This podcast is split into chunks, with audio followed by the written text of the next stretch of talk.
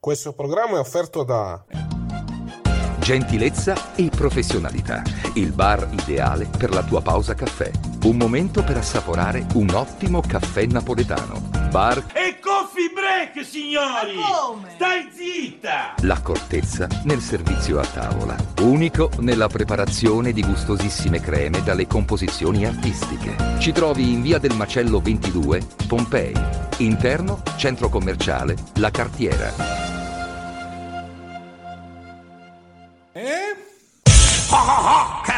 Ridere! Bello, bello! WineLivery.com Vini, birre, drink a casa tua subito, consegna in 30 minuti alla temperatura ideale direttamente dal produttore, così risparmi. WineLivery.com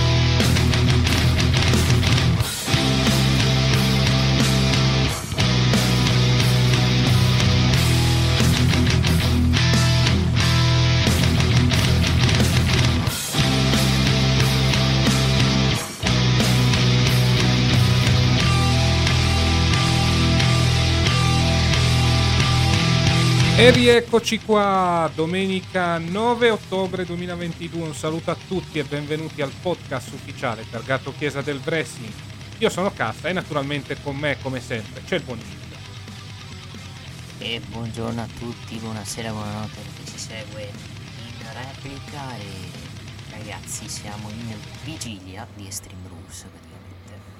Esattamente, siamo nella vigilia del pay per view più estremo dell'intera annata WWE. Se volete recuperare la nostra diretta dei pronostici con ospite speciale Maxi Zosom 92, ci potete recuperare su Twitch.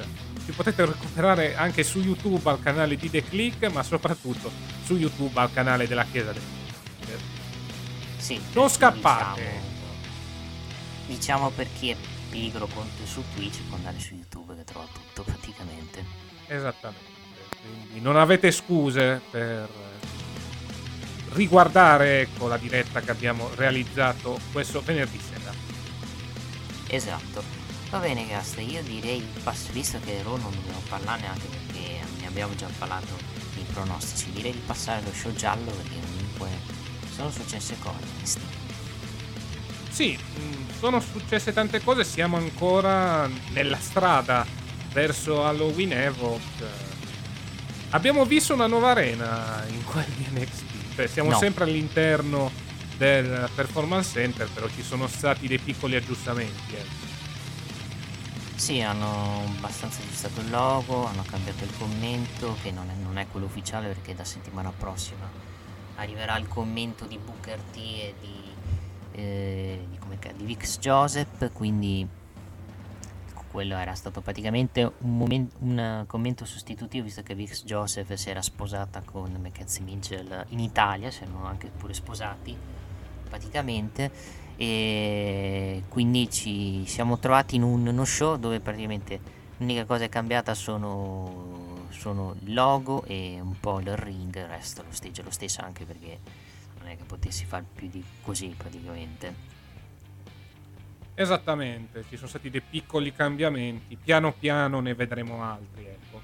Sarà, come ho detto già da tempo, una fase di transizione questa per NXT, perché comunque eh, si rimarrà almeno in queste prime settimane ad alcuni dogmi, tra virgolette, del 2.0 e piano piano si verrà a creare ecco, una situazione un po' più equilibrata, cioè un mix tra il 2.0 e il black and gold, ecco, visto che si parla anche di un ritorno di scouting nelle indies, ecco, per quanto riguarda il brand di sviluppo.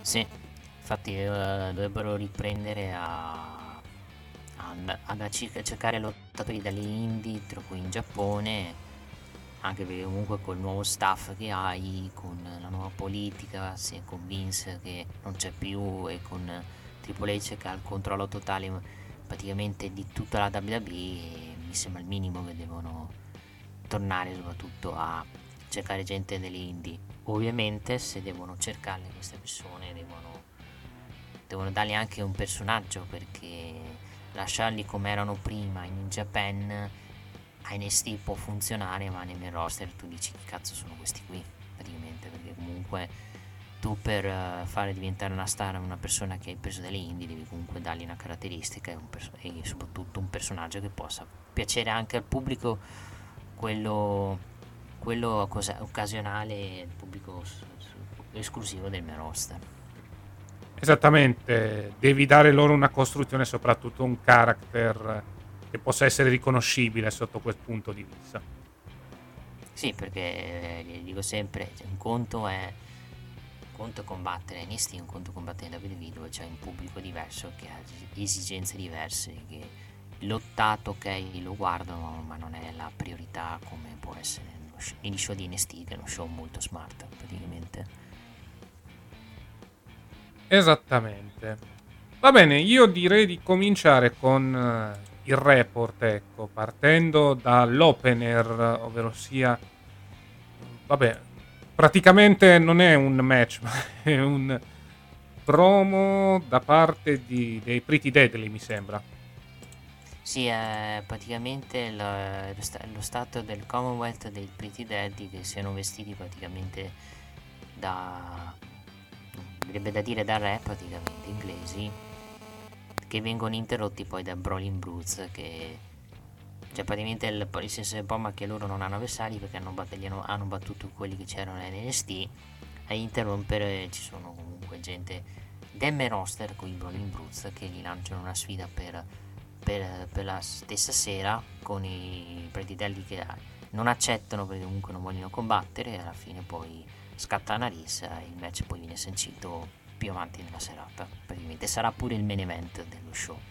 Praticamente anche per secondo me vedendo anche che è il primo vedendo anche che è uno show nuovo uno show di nuova era hanno voluto chiamare comunque gente dei main roster anche per come si dice per rendere interessante lo show. Poi a livello di ascolti purtroppo non sono stati premiati sono calati purtroppo.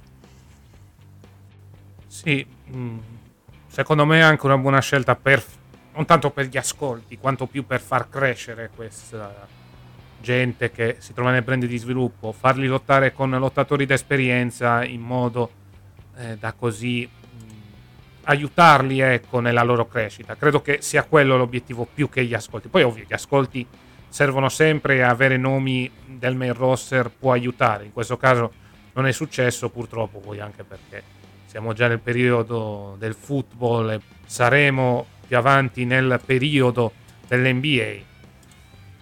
Però sì. non mi dispiace ecco, questa idea di portare gente dal main roster per cercare quantomeno di rendere over gli altri. Abbiamo visto ad esempio Natalia che ha aiutato Cora Jade, abbiamo visto soprattutto Ricochet che ha aiutato Carmelo Hayes. Quindi secondo me è una scelta che ci sta ecco, sotto questo punto di vista. Non tanto per gli ascolti quanto più per aiutare questi ragazzi che si affacciano a, alla WWE per la prima volta. Sì, eh, diciamo che ca- questa direzione dove, che c'è, soprattutto con gente del mio roster che va in ST, serve, come detto te, serve soprattutto per rilanciare mandare over soprattutto i giovani che c'hai in NXT. Qui hai chiamato comunque gente che è, avrà un match in pay per view e ha anche fatto il collegamento col match che avrai domenica, perché comunque poi sono intervenuti l'Imperium a far perdere i Brawling Brutes. Quindi hai fatto doppia promozione, promozione dello show attuale NST e del pay per view anche per inviare magari anche gente che segue solo NST a vedere il pay per view di sabato, praticamente. Esattamente, poi ci sta anche con la storia di NXT, cioè anche con la continuity, cioè l'Imperium ha dominato per uh, alcuni tratti NXT, Batch uh, lo conosciamo tutti, è l'ex Pete Dunn che ha fatto il suo nel brand di sviluppo quando anche era nell'era proprio black and gold. Quindi secondo me questa cosa ci sta e ci sa tutta, ecco, sotto questo punto di vista. Sì. Poi eh, tornando allo show in generale a NST comunque abbiamo avuto match di qualificazione per, per ladder match. Ladder match a livello di, quali- di, di costruzione non sta neanche non è una brutta costruzione. I partecipanti sono quelli che hanno, quelli che sono, quelli che è, volevo dire. E comunque hai Wesley, c'hai Oro Mensah, c'hai Camelo Is che per diritto è entrato perché è NES campione. E il match che ho visto con Bob Warner tra Ender Chase e Warner è stato. Non è stato neanche brutto, ma diciamo che era palese che Chase non vincesse il match anche perché un big man in questo match ci vuole soprattutto visto che sono tutti svolazzoni in, uh, nel, nel match, nell'ender match che vedremo fra due settimane diciamo che in questo caso il vagone cioè, per fare anche un paragone seppur in toni totalmente diversi praticamente fa il Lars Sullivan della situazione perché si ricorda il primo ladder match valido per il titolo nordamericano. Sì. Sì, me lo ricordo. Sì, sì. Quindi il classico gigante che viene buttato lì. È ovvio, non puoi mettere tutti i svolazzoni. Ecco. Serve qualcuno che sappia mantenere la situazione ecco, da quel punto di vista con la sua stazza. Non penso vinca con Warner anche no. perché serve un ridimensionamento molto basso per il titolo americano. Diciamo che sarà quello che la mina vagante, quello che fa due, tutti i lottatori che saranno nell'Eder match si alleneranno per buttarlo fuori, perché sarà quello più pericoloso del, del match, in chiave, mark, in chiave marca praticamente dell'Eder match.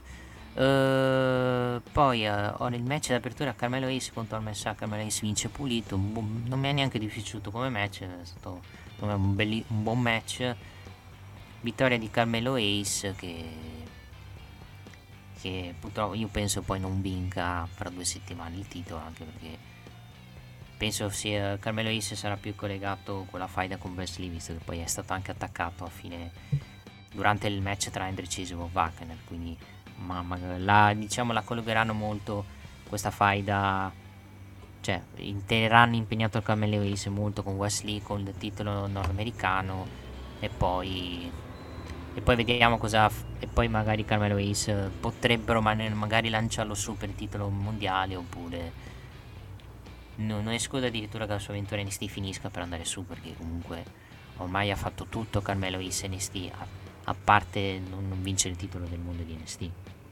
sì a meno che non vuoi dargli lo scalpo di Braun Breaker credo che una volta finita tutta sta storia per il titolo nordamericano lui se ne vada ecco Assolutamente sì. La domanda che ci poniamo tutti è chi farà scalpo a Braun Breaker, perché comunque se Braun Breaker mantiene anche il titolo fra due settimane contro il Dragunov e JD Medona, chi cazzo deve affrontare? Esatto. Ok.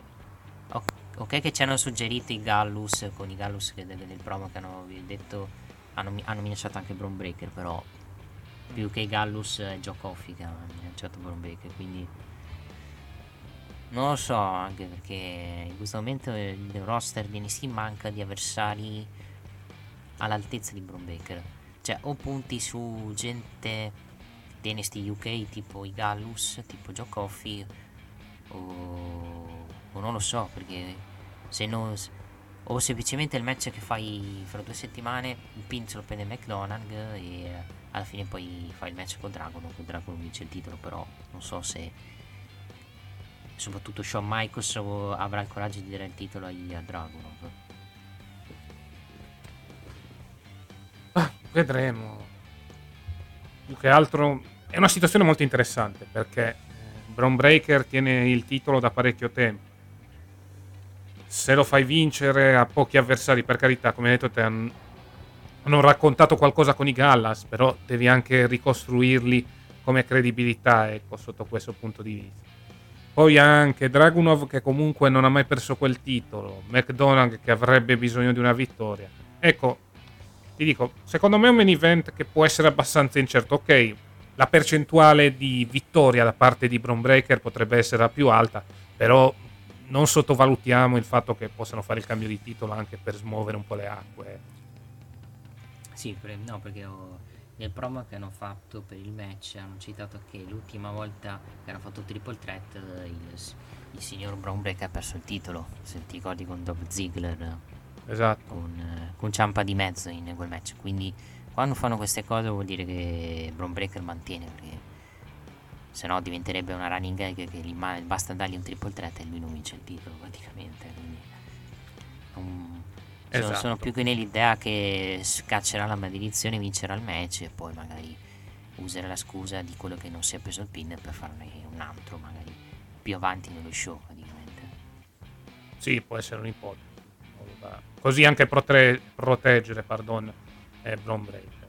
Ci potrebbe stare Sì. da quel punto di vista. eh. Assolut- assolutamente sì. No, poi un'altra cosa dello show è il match che hanno annunciato per con il- ovvero Julius Creed contro il signor Demon Camp in un ambulance match dove se, Julian- Sì. dove se Julius Creed perde praticamente deve separarsi dal partner. Te che pensi cosa succede? Perché sta storyline eh, porte- teoricamente porterebbe magari qualcuno che fa perdere Julius Creed e quindi separare i Creed, ma ma io non penso faccia sta cosa anche perché sarebbe un suicidio separare i Creed.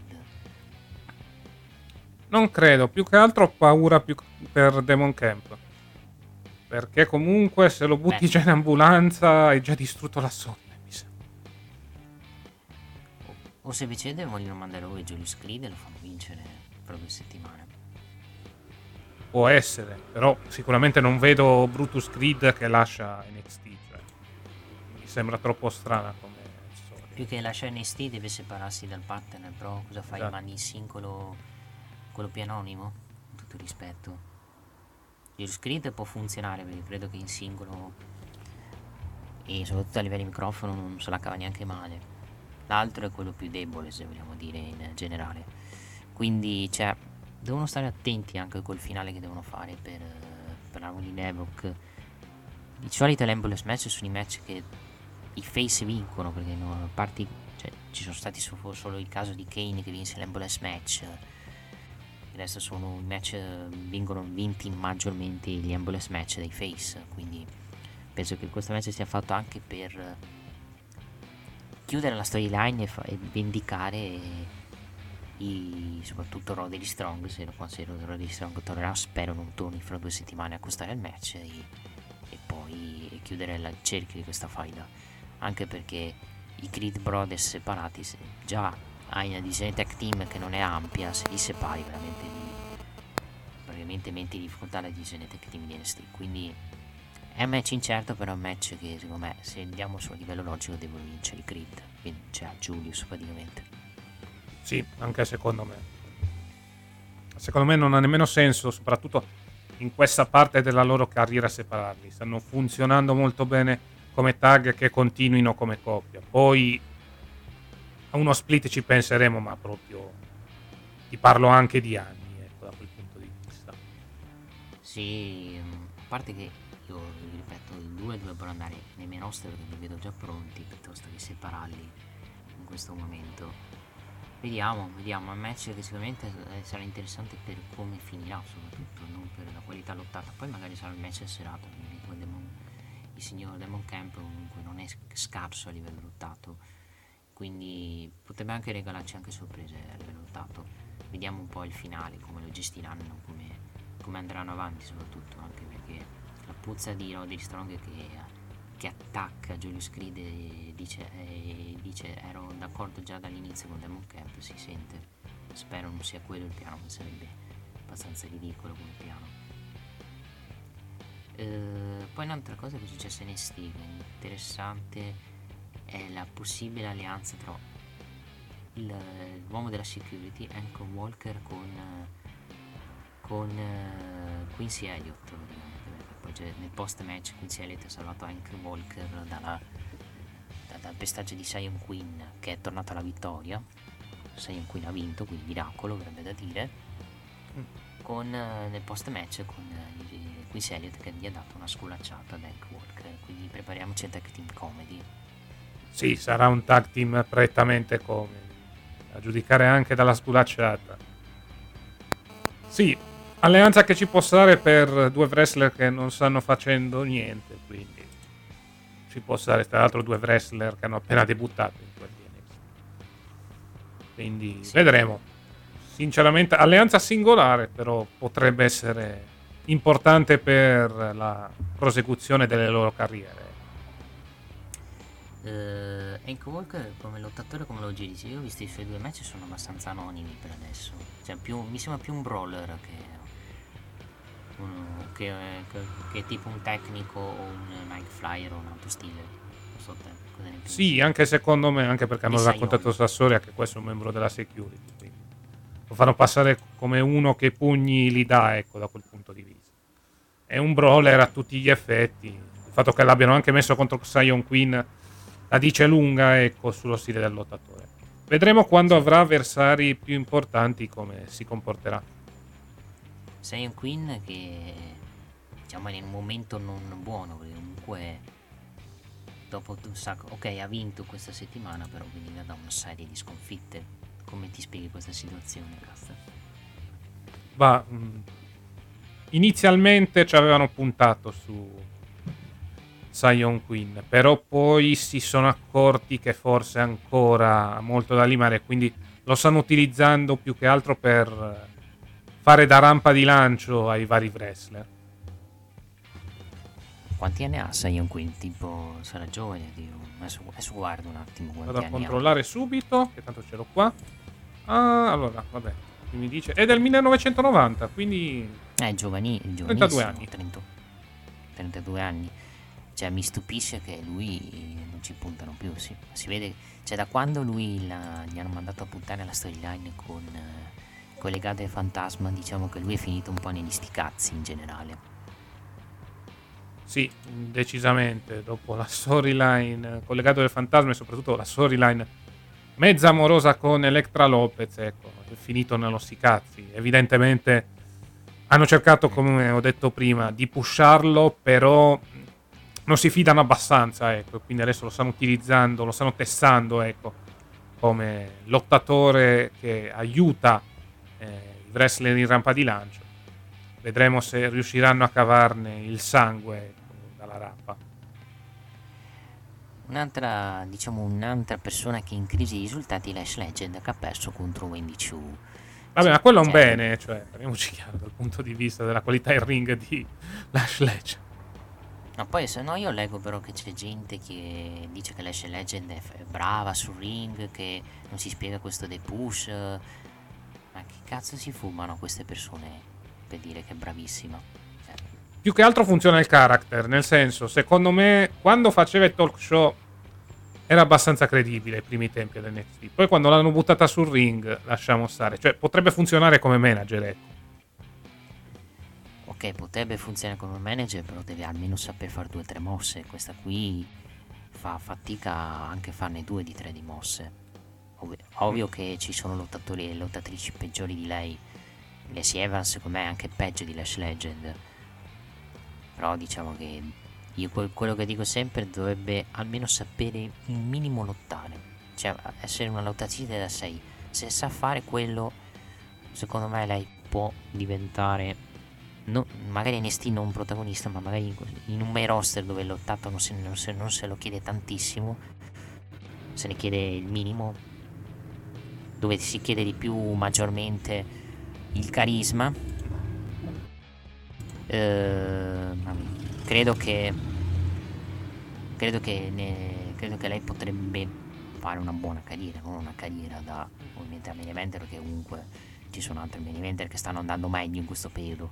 Diciamo può dire la sua, se sa un minimo lottare, perché comunque a livello parlato se, se la cava bene, a livello lottato no, purtroppo deve allenarsi ancora di più, dura- durame- di più duramente e vedremo forse poi i miglioramenti, però sappiamo benissimo che ci vuole tempo perché comunque è, è appena arrivata da NXT l'anno scorso, in un anno, soprattutto di una persona inesperta come lei, sappiamo benissimo che non puoi migliorare dall'oggi al domani. Eh, poi, il- il- poi, parlando sempre di visione di femminile, alla fine si è spiegato tutto il motivo del fatto che Mandy Rose non c'era nel match, a parte, a parte l'attacco pre-match, perché Mandy Rose ha avuto il lutto e suo fratello è morto il giorno dopo praticamente, il giorno dopo NST praticamente, quindi si è spiegato il motivo perché l'hanno lasciata a riposo questa settimana e questo ha portato ai cambi di piani con Nikita Lyons e Zoe Stark che hanno battuto i Tossy e Trash in un match neanche brutto secondo me che ha portato a rendere le prime, vinci- i primi one contender Nikita Lyons e Zoe Stark che affronteranno Ketana Scienze e Kaden Carter molto probabilmente da William Hawk Cast, eh, giudizio sul match e sulla prestazione anche di Nikita Lyons se ti è piaciuto a livello del tatto di Nikita Lyons di questa settimana. Ah, ti dico, vabbè, match che è stato anche beh, normale, cioè, classico match da eh, show televisivo. Vabbè, più che altro sulla questione, adesso mi concentro un attimo sulla questione titolata, cioè l'impressione anche con questa storyline di Alba Fire stiano praticamente ricopiando la stessa roba che fecero quando la Fire si chiamava Kelly Ray, ovvero sia Alba Fire che insegue in lungo e largo le Tossica Treccion eh, poi cerca di guadagnare una title shot al titolo attraverso questi inseguimenti. Ecco. Cioè, l'idea è quella, mi sembra molto simile a quella che avevamo visto in precedenza, però se ha funzionato la scorsa volta e hanno deciso di andare avanti, vedremo. Sicuramente è una situazione che porterà a un, al poi vabbè, eh, riguardo Nikita, sì, ci puntano, ecco, cioè, l'impressione è quella anche dal punto di vista. Poi non è sa grande wrestler, però non mi stupirei riceva una title shot. Adesso naturalmente si concentrerà sui titoli di coppia femminili con Zoe Stark. Però ti dico, probabilmente il piano è quello comunque, provarla comunque di rifa di Rafa, mandarla come avversaria per il titolo femminile. Sì, e secondo me vince anche pure il titolo di coppia, secondo me. Sì, quello sì, ma quello sicuro. Come ho detto, adesso cercano di pusharla piano piano. Prima i titoli di coppia, poi nel caso il titolo femminile. L'impressione è che sia lei quella che può essere a Mandy Rose, però ma è tutto da vedere no, più che altro anche perché se no rischiamo un regno lunghissimo da parte della leader delle Tossica 3, cioè quasi ai livelli di Aska. Io ti dico, speriamo di no. Speriamo che non sia lei a rompere il regno di Mandy Rose, che è anche uno dei regni più lunghi che stiamo avendo in questo periodo. Quindi, vediamo. Io sono sempre idea che Rossan Perez tornerà a titolo a Mandy Rose. Poi, poi vediamo. Poi magari vengo smentito nei fatti, praticamente. E parlando proprio di Rossan Perez e Cora Jade, abbiamo avuto il, lo show di Grayson Waller Effect che era collegato direttamente da Instagram. Ci ha fatto diretta Instagram e soprattutto diretta su TV praticamente. Con, durante la diretta Instagram, se ti sei accorto, casta c'era Joe Gacy col, con, con, la, con la meme del coniglio praticamente, quindi per citare esatto. sempre White Rabbit praticamente. Secondo te viene coinvolto pure lui in tutta la storia del White mm. Dragon? Cioè. Tu dici stanotte, visto che dovrebbe debuttare, eh. ritornare? No, secondo me no. Secondo me ci sarà solo Wyatt e basta. Ok.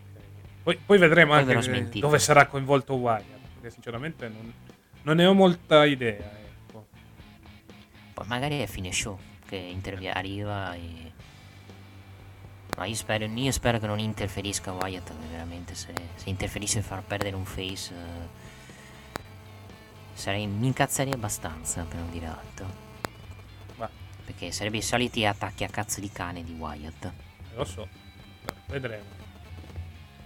Vabbè, allora su, vabbè, su Grace Waller Show abbiamo avuto comunque Grace Waller comunque pensava più a se stesso che alle due che stavano litigando, con le, le ha pure zittite infatti fa capire solo quanto fosse odiato ed è che se vuole ha, poi ha girato la ruota gira la ruota yeah yeah esatto spin the wheel make the deal spin the wheel make the deal. make the deal. E il match mi è il match adesso non me ne ricordo tra Rosan Perez e Cora Jade per Halloween Havoc adesso me lo tipo match senza squalifica da quello che ho capito è un Weapons Wild match credo sarà il classico match hardcore nel senso, potranno utilizzare la qualunque come Wimpos Wild Match sarebbe tipo una versione dello Street Fighter con tutti gli oggetti, vabbè.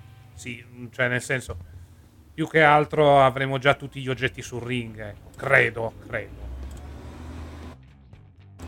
Sì, penso di sì, anche perché no, se no non si spiegherebbe il, il cambio di nome praticamente. Esatto. Eh, poi a fine, a fine litigata, perché poi alla fine, dopo che ha girato la volta Rosa Perez e Jade litigano, purtroppo il buon Grayson viene attaccato da Apollo Cruz e lo, porta, e lo porta sotto il ring, bruciandogli gli occhi poi, povero Cristo.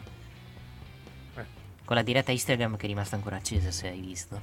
Esatto, sì. Mentre veniva trasportato a terra, ma è diventato Dexter Loomis Apollo Cruz che adesso che adesso praticamente dopo che gli ha, gli ha- l'ha ceccato è diventato una, una- diciamo uno stalker praticamente. Più che altro ha dato sempre l'impressione di un personaggio con i poteri. Vedi anche i promo che fece proprio prima della faida con Grayson Waller. Quindi parliamo di un Apollo mo- molto mistico, ecco, come in Questa sua nuova run ad NXT. più che diciamo un veggente, uno che diciamo vedeva il futuro, infatti quando facevi i promo c'era Esatto. lui che nella sua mente prevedeva che avrebbe menato uno o l'altro praticamente. Infatti Aveva previsto pure previsto. l'attacco dei Gallas alla Diamond Mine. Sì, sì, quello sì. E aveva anche previsto che avrebbe bruciato gli occhi e Grayson Waller infatti li ha bruciati? Beh, bruciati li ha, gli ha messo del peperoncino negli occhi, diciamo che comunque quella reazione se l'hai quando gli metti del peperoncino o gli versi uno scia- gli spruzzi un profumo sugli occhi.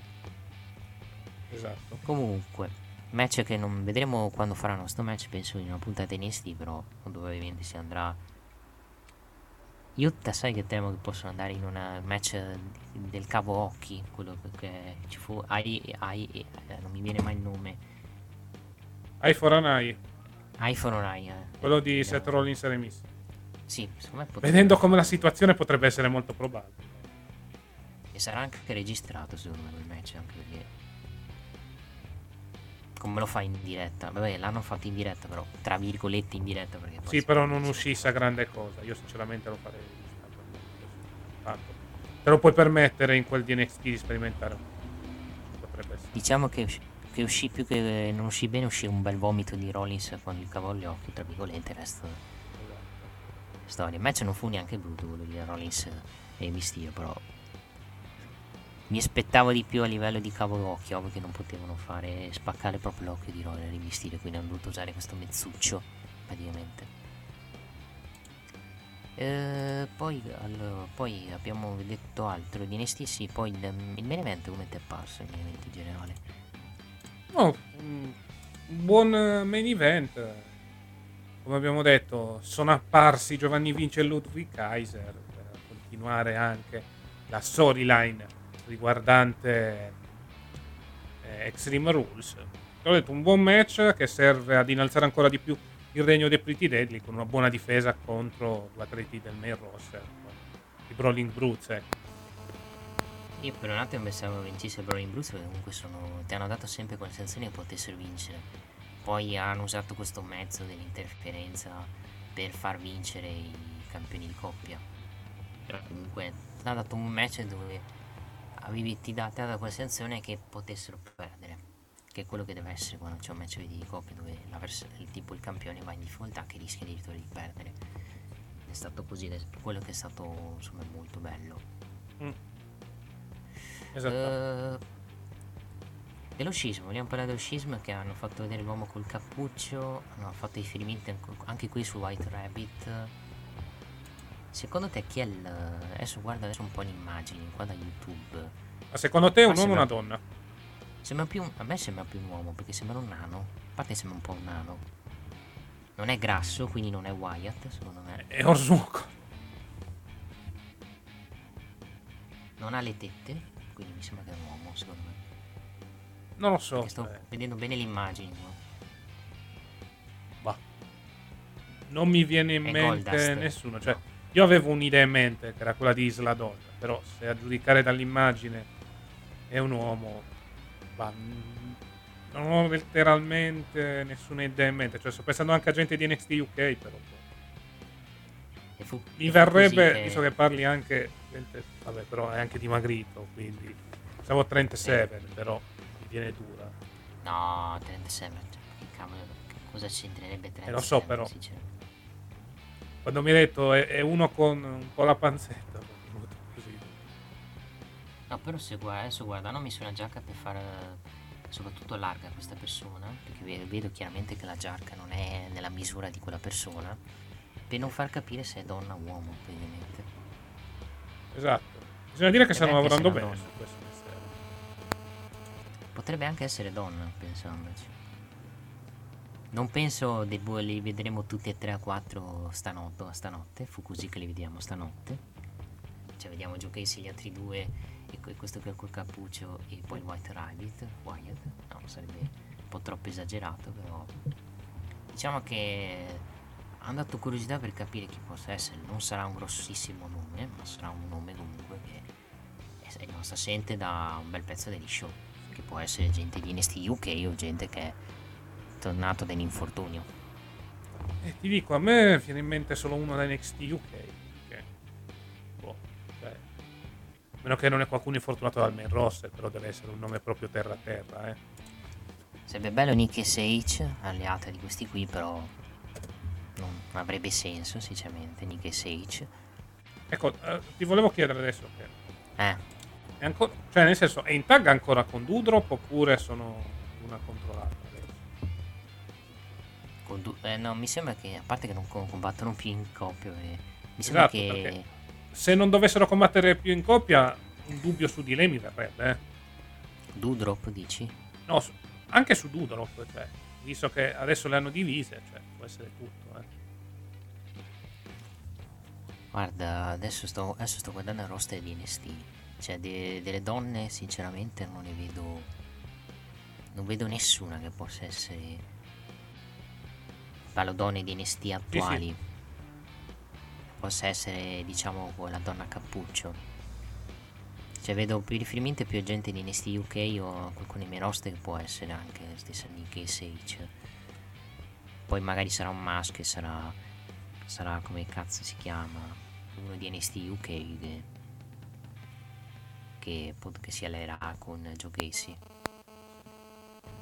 che adesso non mi viene in mente perché devo riguardarmi roster di NXT UK però comunque ci siamo capiti ci siamo capiti poi, poi abbiamo credo abbiamo detto un po' tutto del roster di c'è più che del roster dello show di NXT a meno che non abbiamo saltato qualcosa vabbè Ma no, vabbè, c'era qualcosa, vabbè.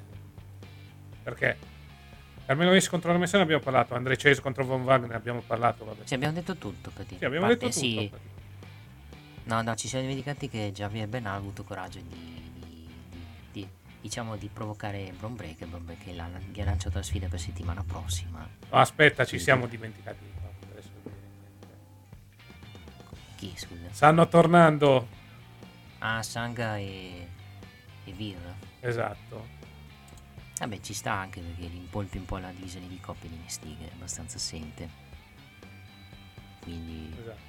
Piuttosto di non farli fare niente, fa- facciamoli. Li rimettiamo assieme, anche perché funzionano meglio assieme che, che da soli. e direi basta, no? direi che abbiamo detto un po' tutto su, su NXT. Settimana prossima sono stati annunciati dei match, tra cui Axiom contro Nathan Fraser per l'ultimo posto del ladder match e e basta. Poi ci sono tanti altri match che, che non mi ricordo. Ah sì, forse. Ah sì, ma. Vabbè, c'è un match tra Carme, match tra Wesley contro lo scagnozzo di Tony Nigel e basta. Questi sono i match annunciati. Praticamente per NST. Io casta direi di passare dall'IW.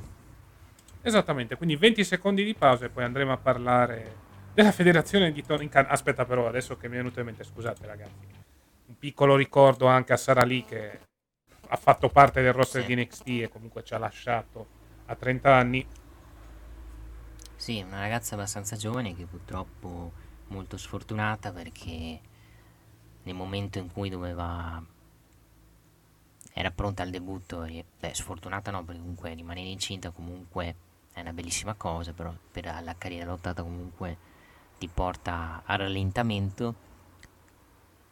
Una ragazza che ha vinto NST, eh, sì, NST, ha vinto Tagenak, una ragazza comunque che a livello, a, livello di, eh, a livello di persona è stata apprezzata da molto da tutti, una persona sincera, una persona diciamo che si è fatto rispettare molto da, de, de, gente che era vicina alla WWE che ha avuto purtroppo molti problemi di infezioni che gli impedivano anche di andare in palestra e che purtroppo poi gli sono costati la vita perché cioè, se facciamo caso nei suoi Instagram due giorni prima è tornato in palestra e non ha avuto problemi poi sappiamo benissimo quello che è successo ed è morta purtroppo spiace un po' per lei, per la famiglia, per i figli che rimarranno senza madre e anche e soprattutto per il marito che Wesley Tim Blake che doveva superare questa disgrazia e cercare di andare avanti.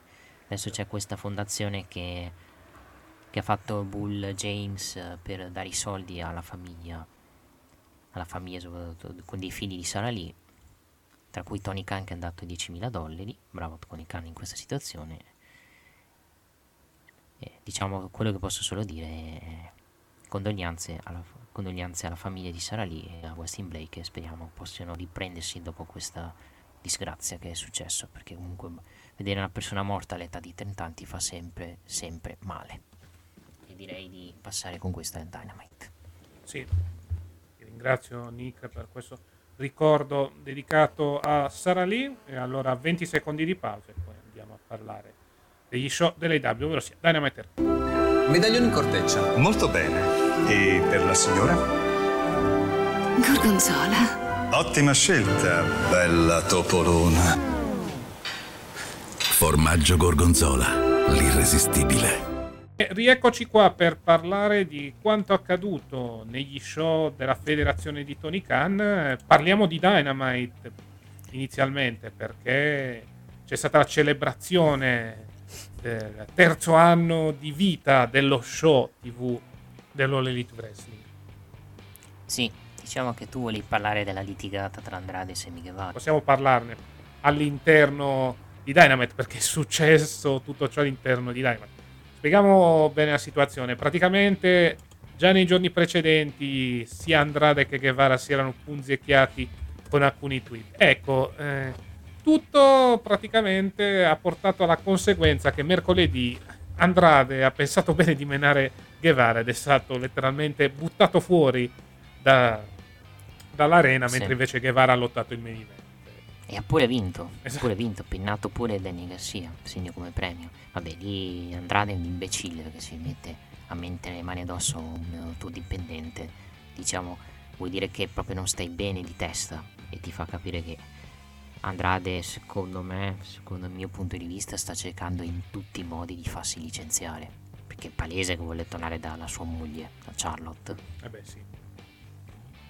Su Semi, Semi Guevara è un grande provocatore perché comunque provoca, le prende, ma comunque viene premiato perché non le dà. Quindi, una testa di cazzo anche Sammy Guevara che se continua con questi atteggiamenti, secondo me verrà, il karma lo punirà. Secondo me se continua con questi atteggiamenti, perché sono atteggiamenti comunque arroganti e che non fanno bene al business, perché fare il lecco a culo di Tony Khan e soprattutto provocare i lottatori, come hai fatto con Kingston e come hai fatto adesso con Andrade, non ti provoca, diciamo che provoca molto hit a livello di backstage.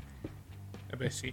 Questa volta ci hai avuto ragione perché ti ha menato solo ba- ti ha tirato un pugno e basta, però diciamo che se, becca- se te la prendevi con uno con i- dei piani alti, diciamo che ti sarebbe andato anche peggio perché comunque uno dei piani alti poteva magari darti una punizione. Diciamo, ovviamente non giustifico l'atteggiamento di Andrade perché è stato un atteggiamento come irresponsabile. Giusto, da, Tony Khan ha fatto bene a, a mandarla a riposo. Vediamo se arriverà una multa o semplicemente lo vedremo già settimana prossima. Il fatto che hanno cambiato la storia in corso di Tenet fa capire che mi sa che si beccheranno sospensione Andrade anche perché l'IW non penso gli darà, lo accontenterà per licenziarlo. Sì, decisamente. Cioè, Andrade è quello che è, però Guevara, diciamo, non è la vittima, tra virgolette, in tutto ciò, anzi, ha dimostrato di essere uno dal carattere non facile da gestire, ma soprattutto grande provocatore. Avevamo letto già in precedenza il rumor riguardante un suo alterco nel backstage con Eddie Kingston. Ecco, questa volta ha beccato diciamo la persona sbagliata perché se Eddie Kingston è stato un attimo un po' più calmo, ecco, Andrade non è stato de- dello stesso comportamento. Ecco. Sì, non è stato lo stesso comportamento e, e, ci ha fatto anche una pessima figura Andrade a livello di immagine, soprattutto. E tornando comunque poi alle faccende lottato, lo show in generale non è neanche stato brutto, il match apertura è stato buono tra William Ruta e NJF e soprattutto William Ruta non è uscito malissimo, comunque ok ha perso per sottomissione ma comunque ha dato da filo da torgere NJF. Hanno fatto questo post segmento dove William Ruta che chiede di dargli la mano a NJF e NJF ha tentennato diciamo, alla fine non è stato lui a menare Will aiuta che sono stati i membri del suo stable. Cosa vogliono fare con NGF perché poi ok è arrivato poi William Regal col tirapugni che ha impedito che NGF potesse tirare l'anello in faccia a William Utah. È un piccolo swerve per farti credere che NGF possa girare face oppure c'è, c'è, c'è in mente qualcos'altro che non sappiamo noi. Ma vedremo. Più che altro oh, MJF face in questo momento mi sembra il caso anche perché c'ha la fish quindi la fish è perfetta soprattutto con l'incasso improvviso da parte di lui. Sì.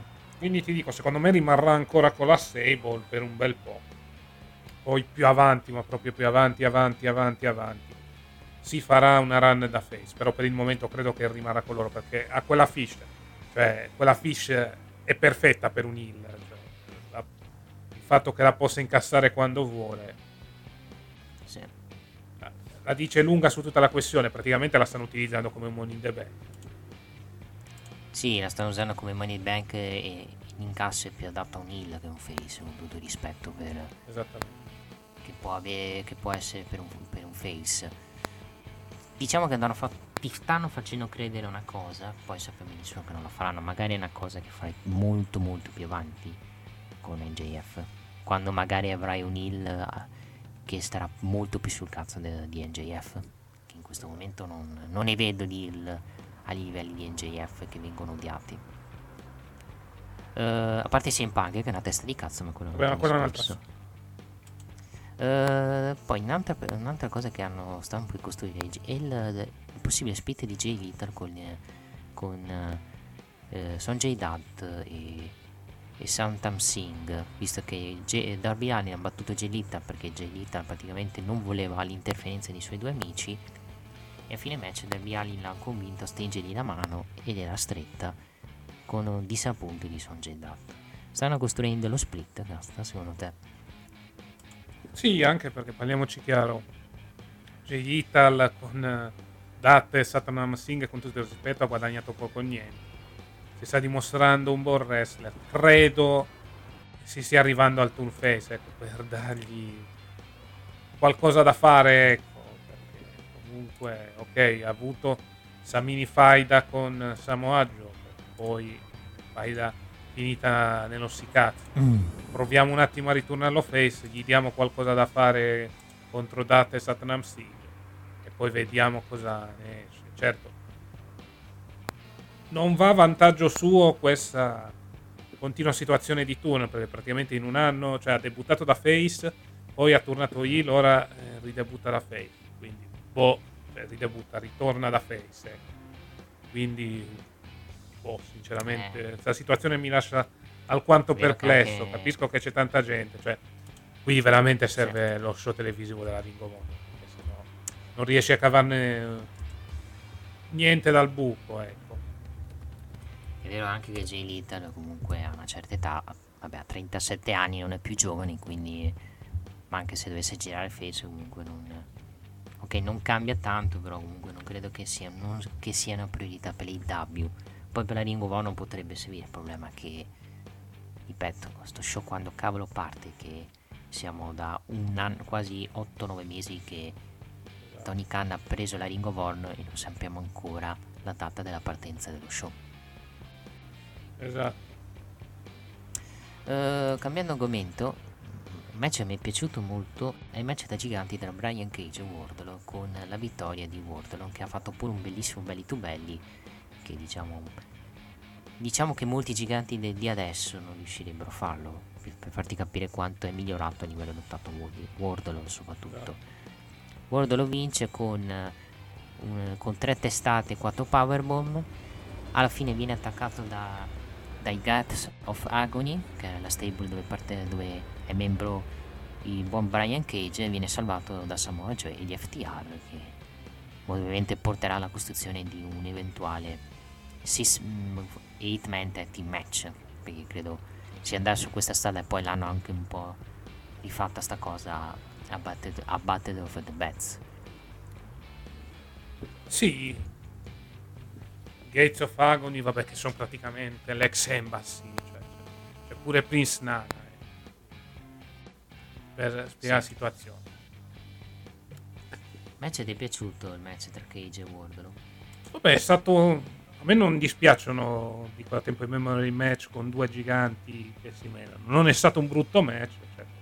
Poteva essere un po' più lungo, però naturalmente siamo a Dynamite e contando anche gli spazi pubblicitari bisogna cercare di racchiudere tutto per bene. Per il resto non è stato male come incontro. Vedremo cosa succederà poi a Battle of the Bells. Sì. Parliamo del- della divisione femminile del AW perché qui casta. Eh sì, Page, Saraya ha dei medici. Quindi Ok. Saraya. Saraya ha, per- si è spiegato anche il motivo per cui per cui ha menato Britt Baker, ha avuto. ha preso un po' di bump, beh, due o tre pugnetti. Si andrà molto ovviamente con Saraya contro Britt Baker nel match, di match femminile, nel trios match. William Knight, Athena e Tony Storm battono Serena P- Penelope Ford e Jimmy Hater con Will Knight che pinna Penelope Ford e poi stessa sera chiede otterrà la tetto shot con Jade Cargill. Quindi la casta Saraya l'ok, preghiamo che non si faccia niente. Sì, Perché comunque che non si faccia è niente. Comunque, qualche bump l'ha preso, ecco. Può, può prendere bump. Speriamo, ecco. Io dico solo speriamo, perché sennò... Beh, anche... L'avversaria giusta comunque. Cosa? Comunque ha l'avversaria giusta perché se fa se Britt Baker, Britt Baker non mi sembra una infortunio avversaria. No, non credo. Però comunque con Saraya bisogna stare sull'attenti. Cioè, cioè, viene... Non lotta da un bel po' di tempo e soprattutto sappiamo anche quanto è grave il suo infortunio. Bisogna stare veramente attenti almeno per questo match. Non aspettiamoci il match della vita. Cioè, l'importante è che Saraya ne esca sana e in modo da poi poter costruire con lei un progetto sul quale farla tornare quantomeno vicina ai bei tempi andati. Ecco. Sì. Poi la National Sensor Day, eh, dove gli acclaim tengono un vero e proprio comizio, dove Antonio Moss parla di nomi tutti, vantandosi tanto del fatto che la loro nuova maglia è la prima delle vendite dell'anno. Dopodiché i tre parlano dell'importanza dello scissoring, un segno di amicizia e di inclusione.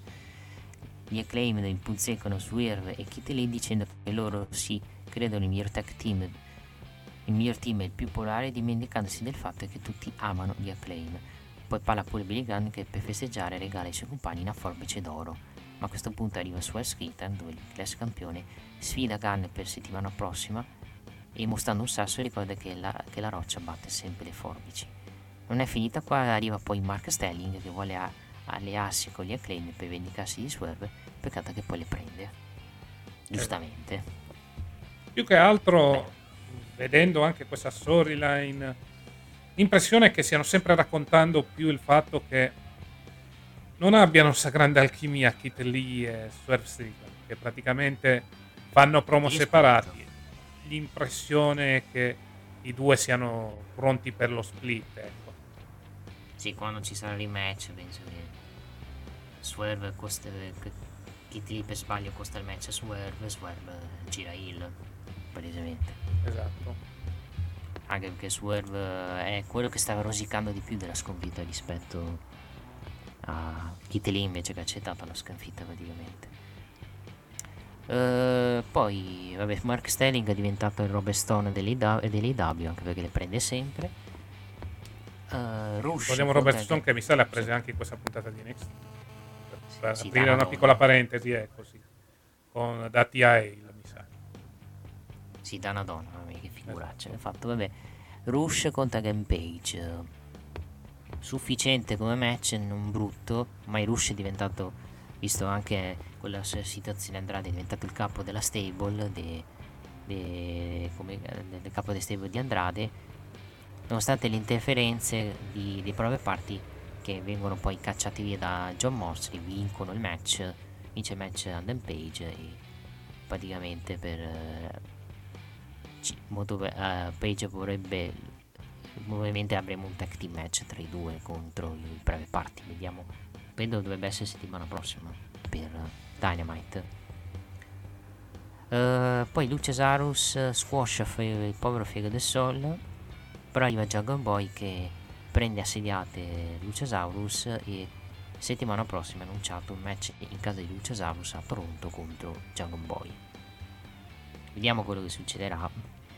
Che detti si è fatta chi vince settimana prossima in Canada soprattutto perché sono in Canada. Secondo me, visto che Jungle Boy sta subendo in lungo e largo questa faida, perché comunque ha bisogno adesso di una vittoria nei confronti dei due. Quindi credo vincerà Jungle Boy. Ecco.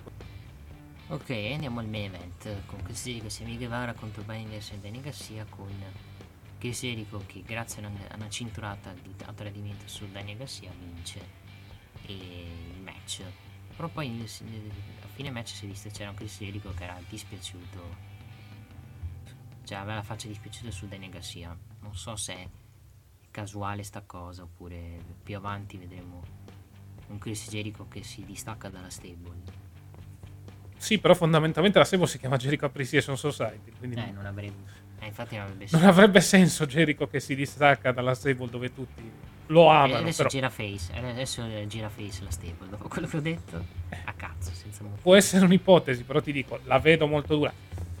Più che altro perché fino a prova contraria Garcia fa ancora parte della fazione, quindi non è che lui abbia amato tutta la situazione, lui l'avrebbe voluto tenere più che volentieri, Garcia naturalmente è stato contrario ai Mezzucci con il quale ha vinto il titolo Ring of Honor, quindi sente un po' di risentimento ecco, per attaccare un membro della sua stable, però capisce anche che è arri- a- Garcia ha voluto questa situazione, adesso ne prende le conseguenze.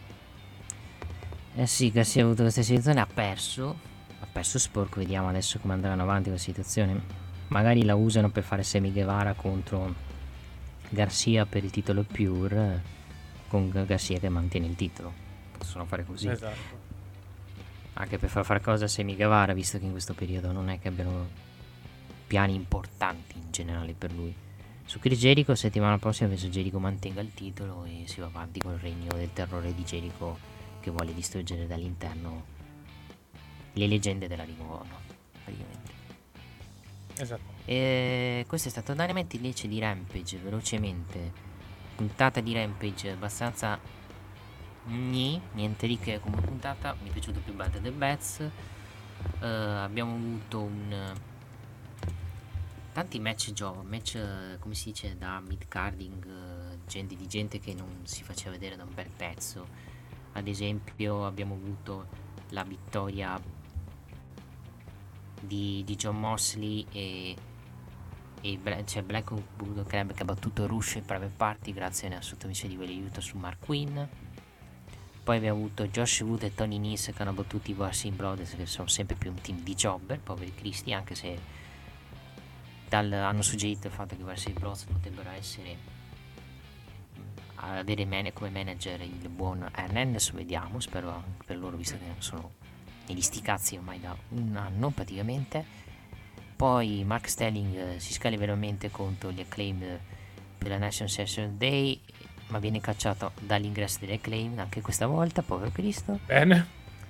Eddie Kingston chiede scusa per quanto è successo due settimane fa contro Sammy Guevara, per averlo aggredito. Quindi cita, è praticamente citazione della rissa vera che è successo nello spogliatoio, praticamente. La TJ vince contro la, i Mantis Ray in Sky Blue che ormai, povera Sky Blue, una jobber, anche lei non vince mai, anche qui.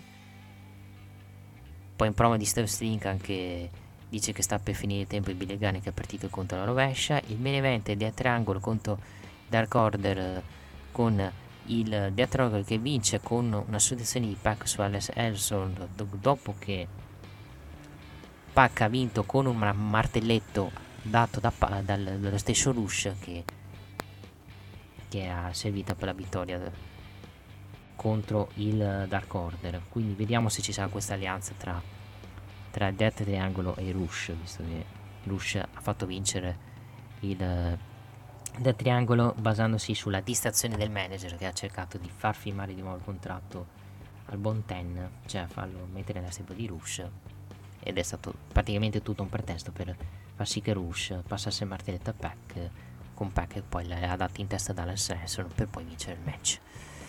Generale è una puntata che a parte il main niente di che, skippabile velocemente.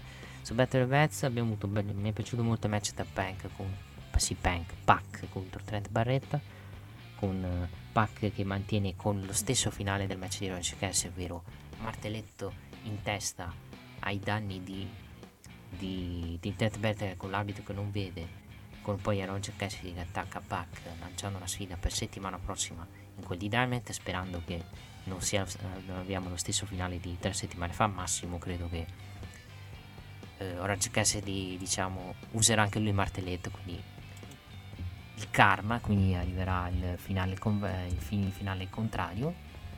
Eh, poi abbiamo Jedi Cardi contro William Knight sufficiente niente che vittoria netta di Carghi che va a 39 a 0 adesso vediamo cosa però l'highlights del, del, match del fine match caro Casta è che Nile Rose ha rubato la cintura a Jay Cargill bene.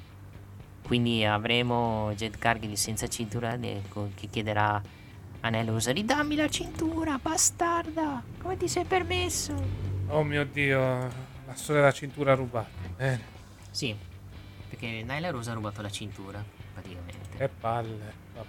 Che bello. Eh, questo ti fa capire quanto il, il regno di Gercali sta finendo un po' negli, un po' negli sti cazzi. Perché negli sti cazzi sta diventando regno del terrore perché non, veramente non ha nessuno. Esatto.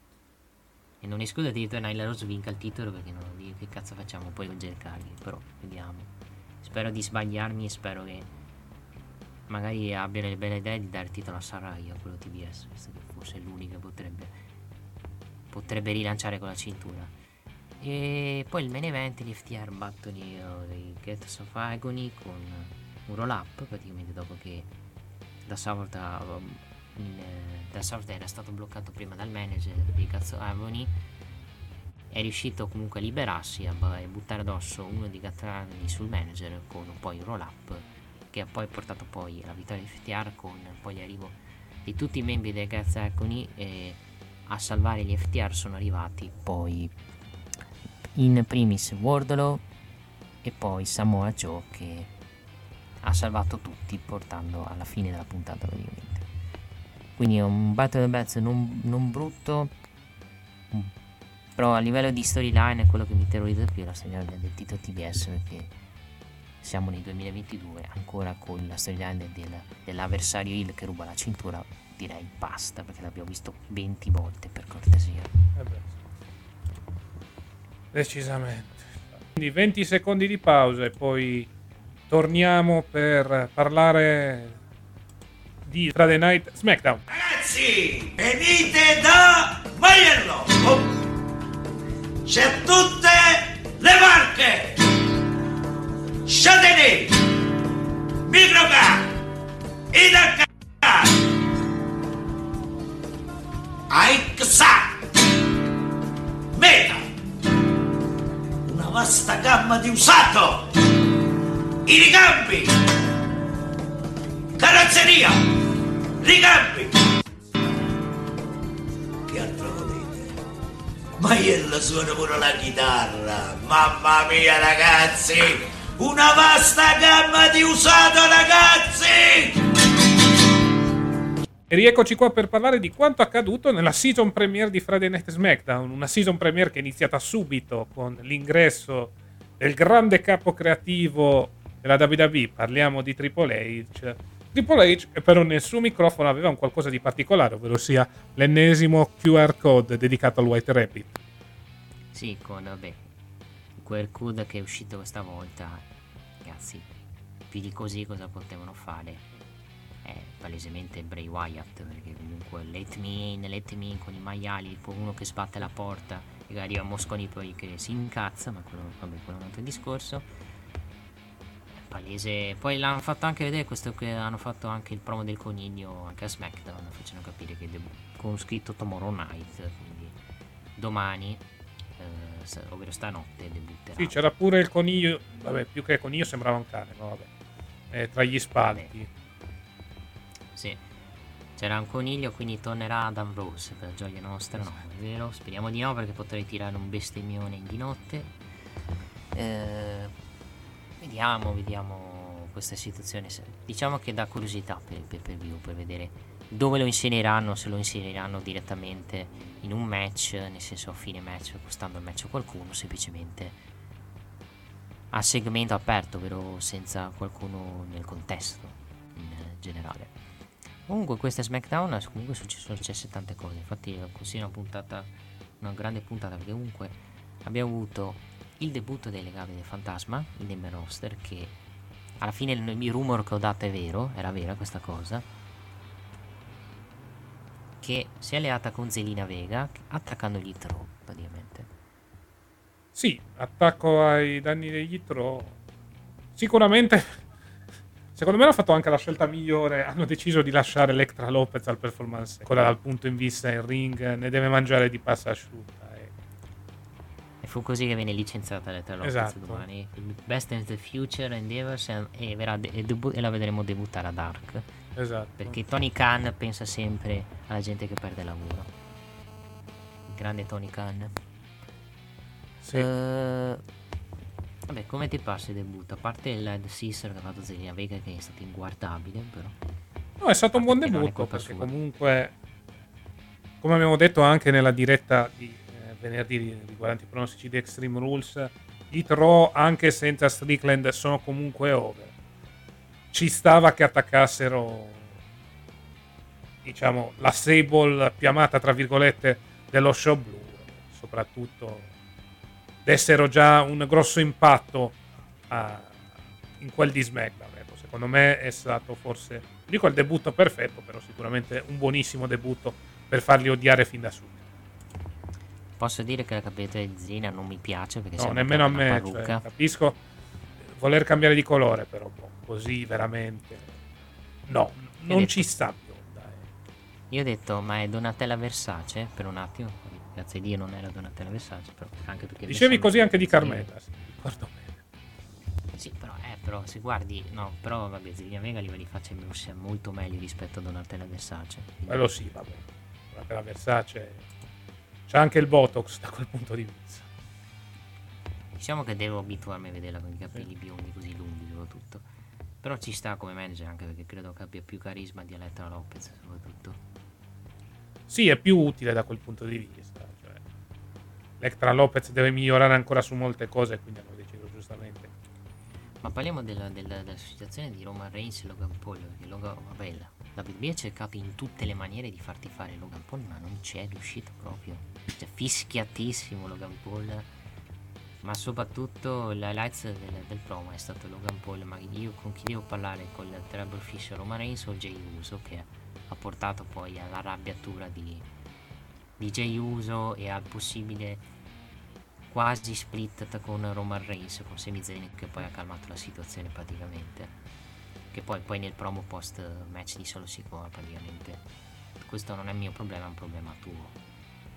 Diciamo che stiamo arrivando verso uh, al, la, a una bomba che sta per scoppiare all'interno del, della Bloodline con Sami Zayn che molto probabilmente sembra quello che non deve essere cacciato per essere cacciato.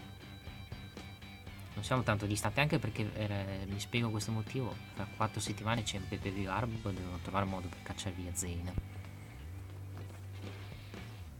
sì stanno continuando su questa storia Più che altro ti dico, promo che a me è piaciuto nella parte della Bloodline, ma non mi è piaciuto per niente da parte di Logan Paul. Mi sembrava abbastanza sottotono.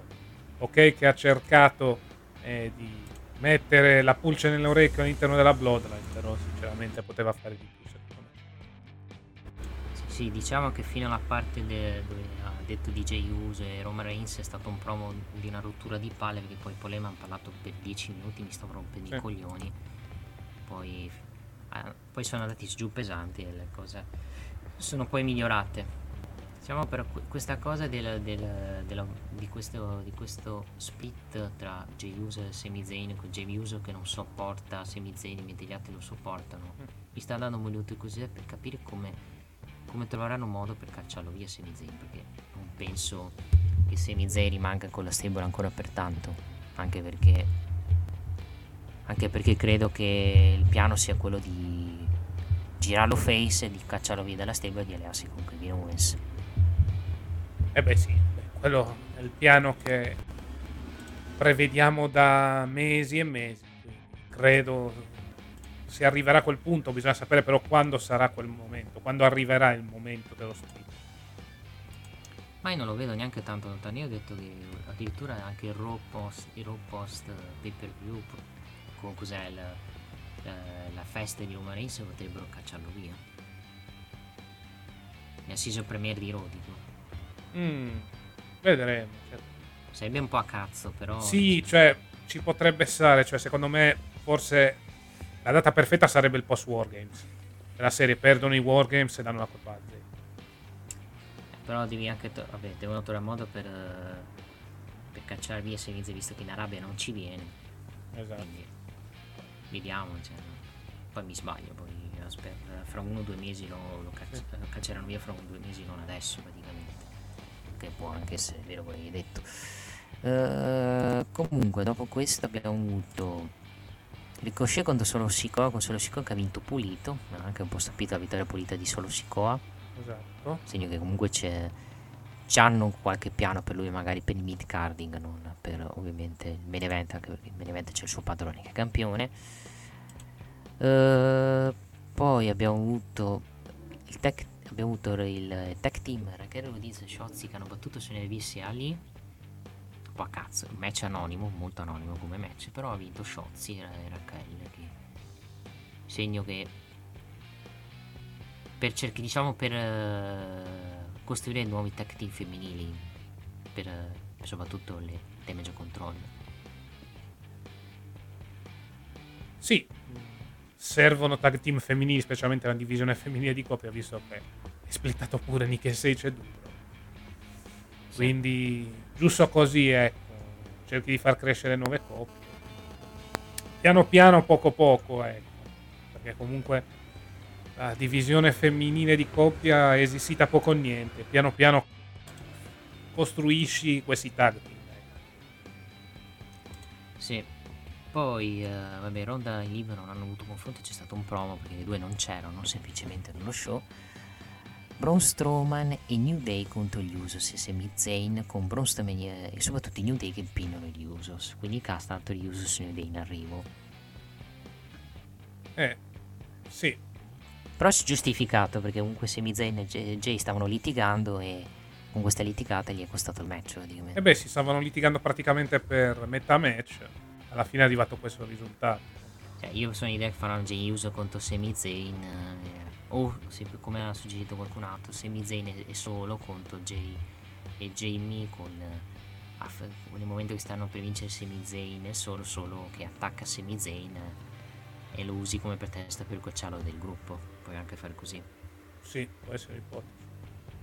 però si fa più avanti anche perché comunque adesso per gli Usos eh, l'avversario sono i, i New Day. Su Braun Strowman vediamo. Braun Strowman magari questa cosa puoi usarlo come teaser per il prossimo avversario di Reigns magari per, per gennaio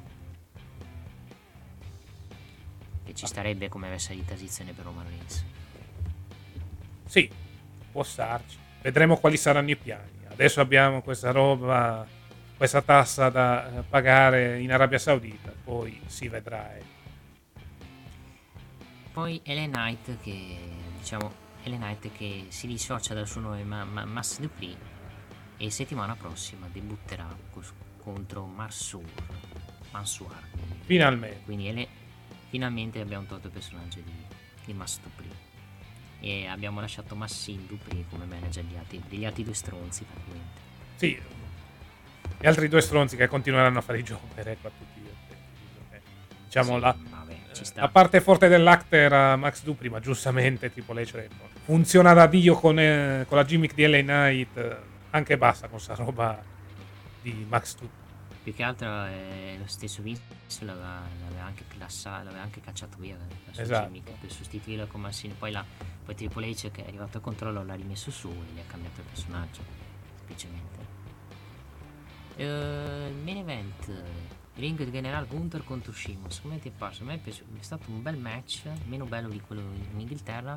Finale sensato con... Hanno, hanno copiato il finale di Pac contro, contro Orange Cassidy, se guardi. Sì, esattamente. Ti dico, vabbè, match inferiore non tanto per la qualità quanto per più per gli spazi pubblicitari, ecco, che hanno un po' spezzato la contesa. Per il resto finale molto creativo che permette alla faida di poter continuare anche sabato e nel caso oltre, cioè puoi ancora andare avanti con C2. A giudicare anche da questo Sì. finale. Arabia Saudita se, se c'è spazio per loro due. Dipende, ma vinco- stanotte vincono i Brawling Brutes anche per, per rifarsi della sconfitta di ieri sera praticamente. Sì, anche secondo me. E basta. Questo è stato SmackDown, una puntata anche molto bella, comunque sono successe cose. Stanotte dovrebbe esserci White Rabbit. Vedremo chi sarà. Dovrebbe essere Bray Wyatt. Nella registrazione tra 20 secondi lo sapremo praticamente. Esattamente, infatti facciamo 20 secondi di pausa, naturalmente noi interrompiamo la registrazione di sabato per trasferirci nella registrazione di domenica, 20 secondi di pausa e andremo a parlare di quanto accaduto a tutti gli effetti in quel di WWE Extreme Rules 2022. WineLivery.com Vini, birre, drink a casa tua subito, consegna in 30 minuti alla temperatura ideale direttamente dal produttore così risparmi. WineLivery.com Post show di Extreme Rules 2022 vado a prendere anche Nick. Buonasera. Poi, poi Come? C'è l'Andrea Moda. Bene, Nick ha imparato come mettere l'audio anche su. Buonasera. No, l'ho preso dal cellulare, semplicemente. Ok. L'ho preso. Ecco, Alan, un attimino post Aperol Campari. Beh, direi anche molto di più. Poi in privato vi racconto che è successo ieri sera, ma un'altra cosa. Buonasera Va ragazzi, bene. benvenuti in questo post show di Extreme Rules, che possiamo dire un pay per view che mi ha lasciato un po' con la mano in bocca perché mi aspettavo un pochino di più, poi però c'è stato quello che c'è stato, il ritorno di Bray Wyatt un pochino ha risollevato le cose, perché se guardiamo in generale il pay per view è stato sufficiente, non dico che è stato insufficiente, ma è stato sufficiente, però per i match che ci sono stati, per le stipulazioni mi, mi aspettavo di più, diciamo. Esattamente. Cosa- Sì, sono cosa abbastanza è deluso, d'accordo con ragazzi? Nick riguardo a questa situazione.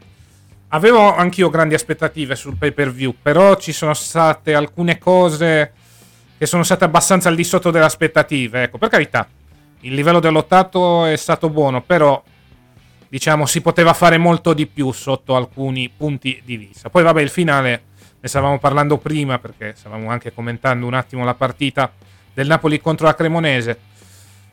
Più che altro, ti dico, il finale è stato fatto da Dio, cioè nel senso, e mi eh, fa venire alcune domande, nel senso, Wyatt è tornato da solo o secondo te, mi riferisco soprattutto a Nick perché ne ho già parlato con Aldone in precedenza, c'è una Sable dietro, cioè nel senso, questi personaggi della Firefly Funhouse che diventano umani, ecco, hanno un volto e soprattutto saranno utili a Wyatt per questa sua nuova carriera in WWE?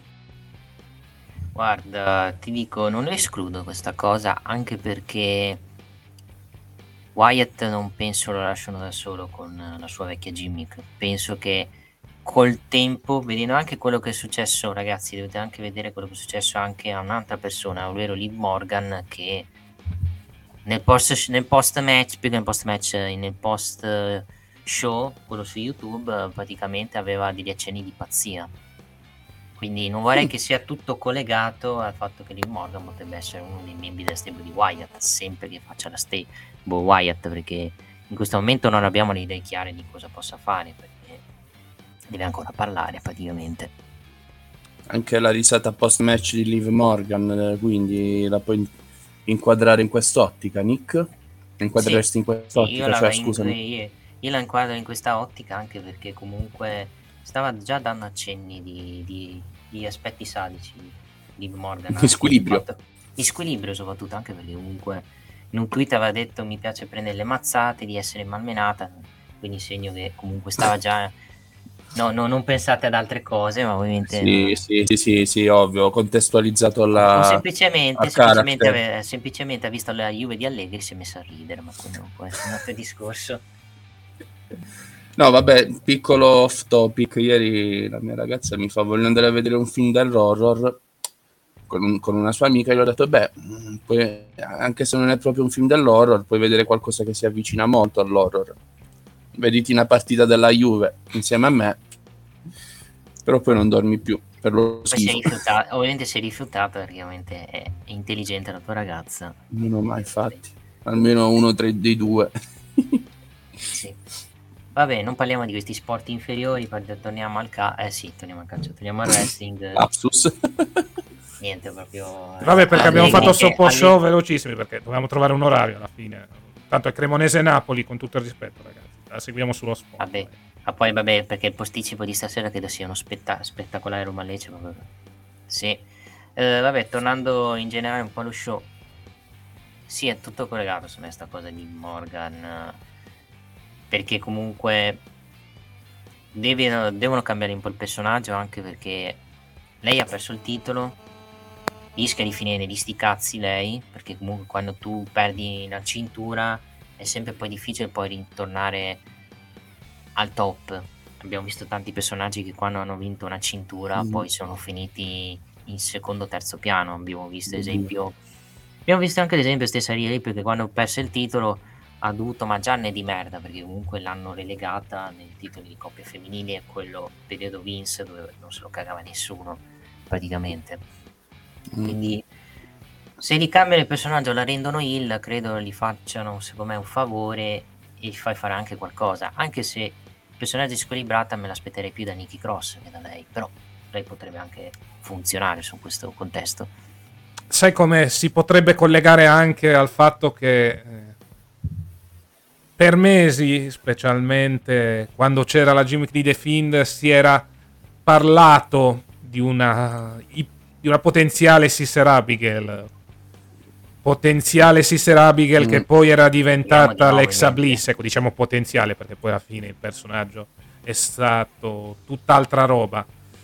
Si parlava anche di Liv Morgan, ecco, riguardo a questa ipotesi. Non vorrei che abbiano deciso di riprendere quell'ipotesi per ehm, affiancarla a Wyatt, ecco.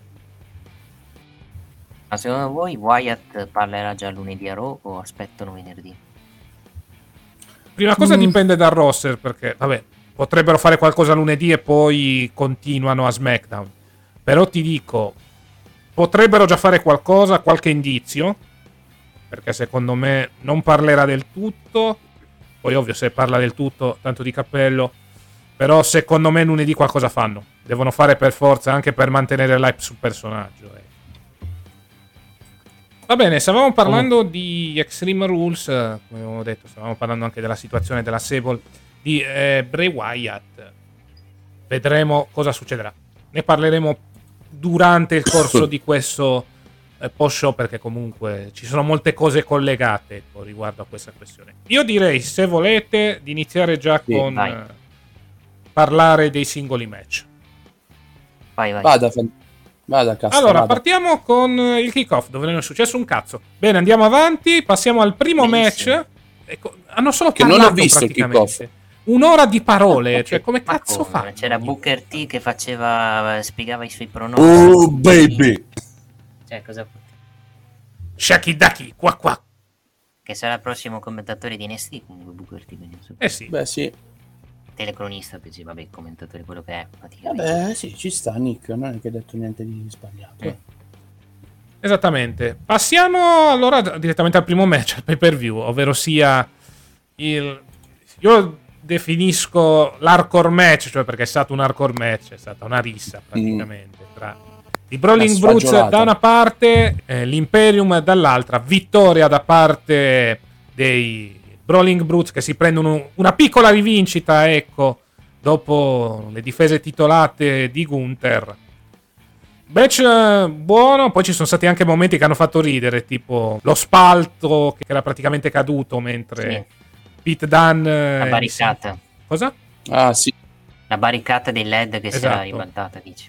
Lì. che è praticamente la barricata che è praticamente crollata e che quindi ha, vabbè, ha costretto a cambiare in corsa, ma neppure tanto. Per il resto, mazzate su mazzate su mazzate su mazzate su mazzate su mazzate su mazzate. A mio avviso, non ti dico il miglior match della serata, però poco ci manca, eh, sinceramente. Un buon incontro dove s- entrambi i team si sono comportati molto, molto bene. Quindi, a mio avviso, match promosso a pieni voti, ha scaldato soprattutto al pubblico. Merita quantomeno Sì. il 7,5 barra 8, ecco, poi alla luce dell'intero Sì, pay-per-view. sì. Quello sì, assolutamente. È stato un match molto fight night, come dire, molto lottato. Abbiamo visto tutte le- c'è lottatori che si menavano, quello che ci aspettavamo comunque da questo team. Il risultato è giusto anche perché i Brawling Brutes perdevano sempre con l'Imperium e dovevi comunque Mm. dargli un contentino anche perché ieri scorsa sera hai perso Gunther ha vinto il ti- mantenendo il titolo intercontinentale e quindi dovevi fare il- eh, ridare la vittoria ai Brawling Brutes per poi vediamo vedere se per andare avanti con questa faida o chiuderla definitivamente. Penso si andrà avanti ancora anche perché Per non vedo altro non vedo altro all'orizzonte. Vittoria dei Brawling Brutes che con Shimus che pinna Giovanni Vinci perché comunque a questo punto lo proteggono abbastanza vediamo cosa faranno adesso con, con, con questo ti- questi due team.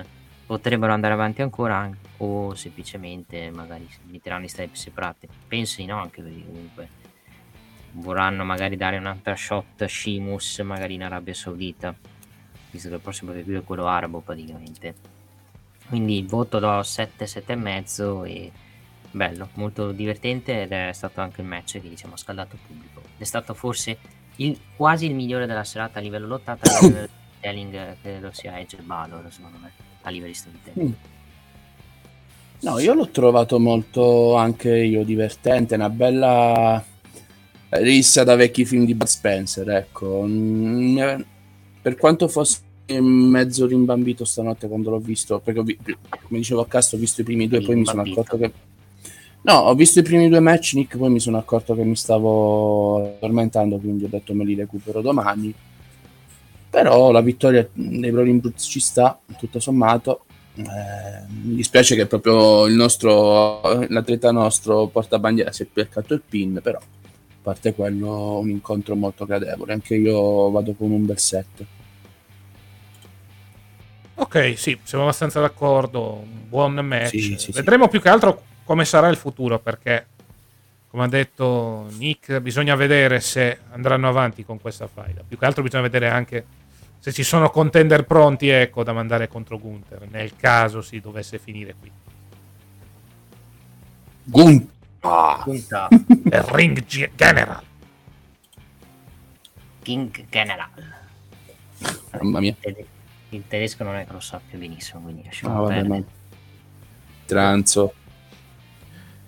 Ma per un opener molto buono continua la sindrome dei match di Ronda Rousey. Mi spiego meglio. Ogni volta che c'è un Mm. match buono, il match dopo nella card che è di Ronda Rousey, ecco, puntualmente non ha forse lo stesso sapore, ecco, non ha lo stesso fascino. Era successo a WrestleMania col match tra Ronda Rousey e Charlotte che era arrivato dopo Cody Rhodes contro Seth Rollins. È successo anche a SummerSlam. Mi sembra che la stessa cosa sia successa anche con questo match, ovvero sia l'Extreme Rules eh, per il titolo femminile di SmackDown. Se ne sono date, Guarda. ok, però non è stato un super match. Anche il finale mi ha lasciato un po' stranito, cioè quella sottomissione fatta proprio a cavolo di Secondo non cane. era- ti dico, secondo me non era nei piani quel finale, magari ce n'era un altro, secondo me, come finale. Anche secondo me, perché comunque un finale del genere, cioè per carità, la scena di Liv Morgan che ha sorriso durante la sottomissione mi ha, mi ha gasato non poco, però per il resto match in cui anche per esempio i vari spot, l'organizzazione, quando è stato spaccato il tavolo poi non sono riuscite a aggiustare molto bene, hanno rischiato anche di farsi molto male. Quindi ti dico, è un match che comunque è buono, perché comunque non è un match pieno di botch, però si poteva fare molto molto di più. Gli do un 6 barra 6 e mezzo, ma proprio 6 e mezzo sulla fiducia, perché Sì, perché secondo poi me si poteva fare di più, secondo me ci sono stati troppi problemi. Ecco, continuo a dire, purtroppo i match di Ronda soffrono la sindrome, vengo subito dopo un match eh, fenomenale. E questi sono stati gli effetti ancora una volta. Sì, anche perché il match, diciamo 6 ci sta anche perché c'è stato un match anche peggiore di Ronda, secondo me, contro Liv, che è quello di Cross eh, Mackin, che è stata una rottura di palle tremenda, con un finale di merda anche, perché lo spray peperoncino contro, mamma mia, non si può vedere sta vabbè. Sul eh, Ronda contro Lee Morgan, concordo con tu- tutto quello ha detto Casta, si sono impegnate di più, hanno fatto un match secondo migliore di quello di SummerSlam, il finale doveva essere diverso secondo me. Ovvero Ronda magari doveva fare la mossa di sottomissione l'ha fatta un po' male anche perché comunque non credo era stanca secondo me dopo aver preso il bump sul tavolo poi eh, hanno fatto molti botch tra cui anche il fatto che Quello della sedia.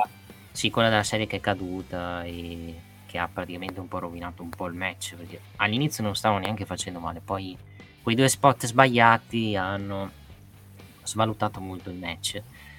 Ti dico, un match da 6 meno meno ri- risicato era anche quasi da insufficiente, però per l'impegno gli do la sufficienza anche perché guardando anche l'altro lato della card sono stati match peggiori che, mi hanno, che mi hanno diciamo fatto un po' più arrabbiare perché da quelli ti aspetti più da Ronda Live dici ok c'è Ronda Live più di così non è che possono fare però.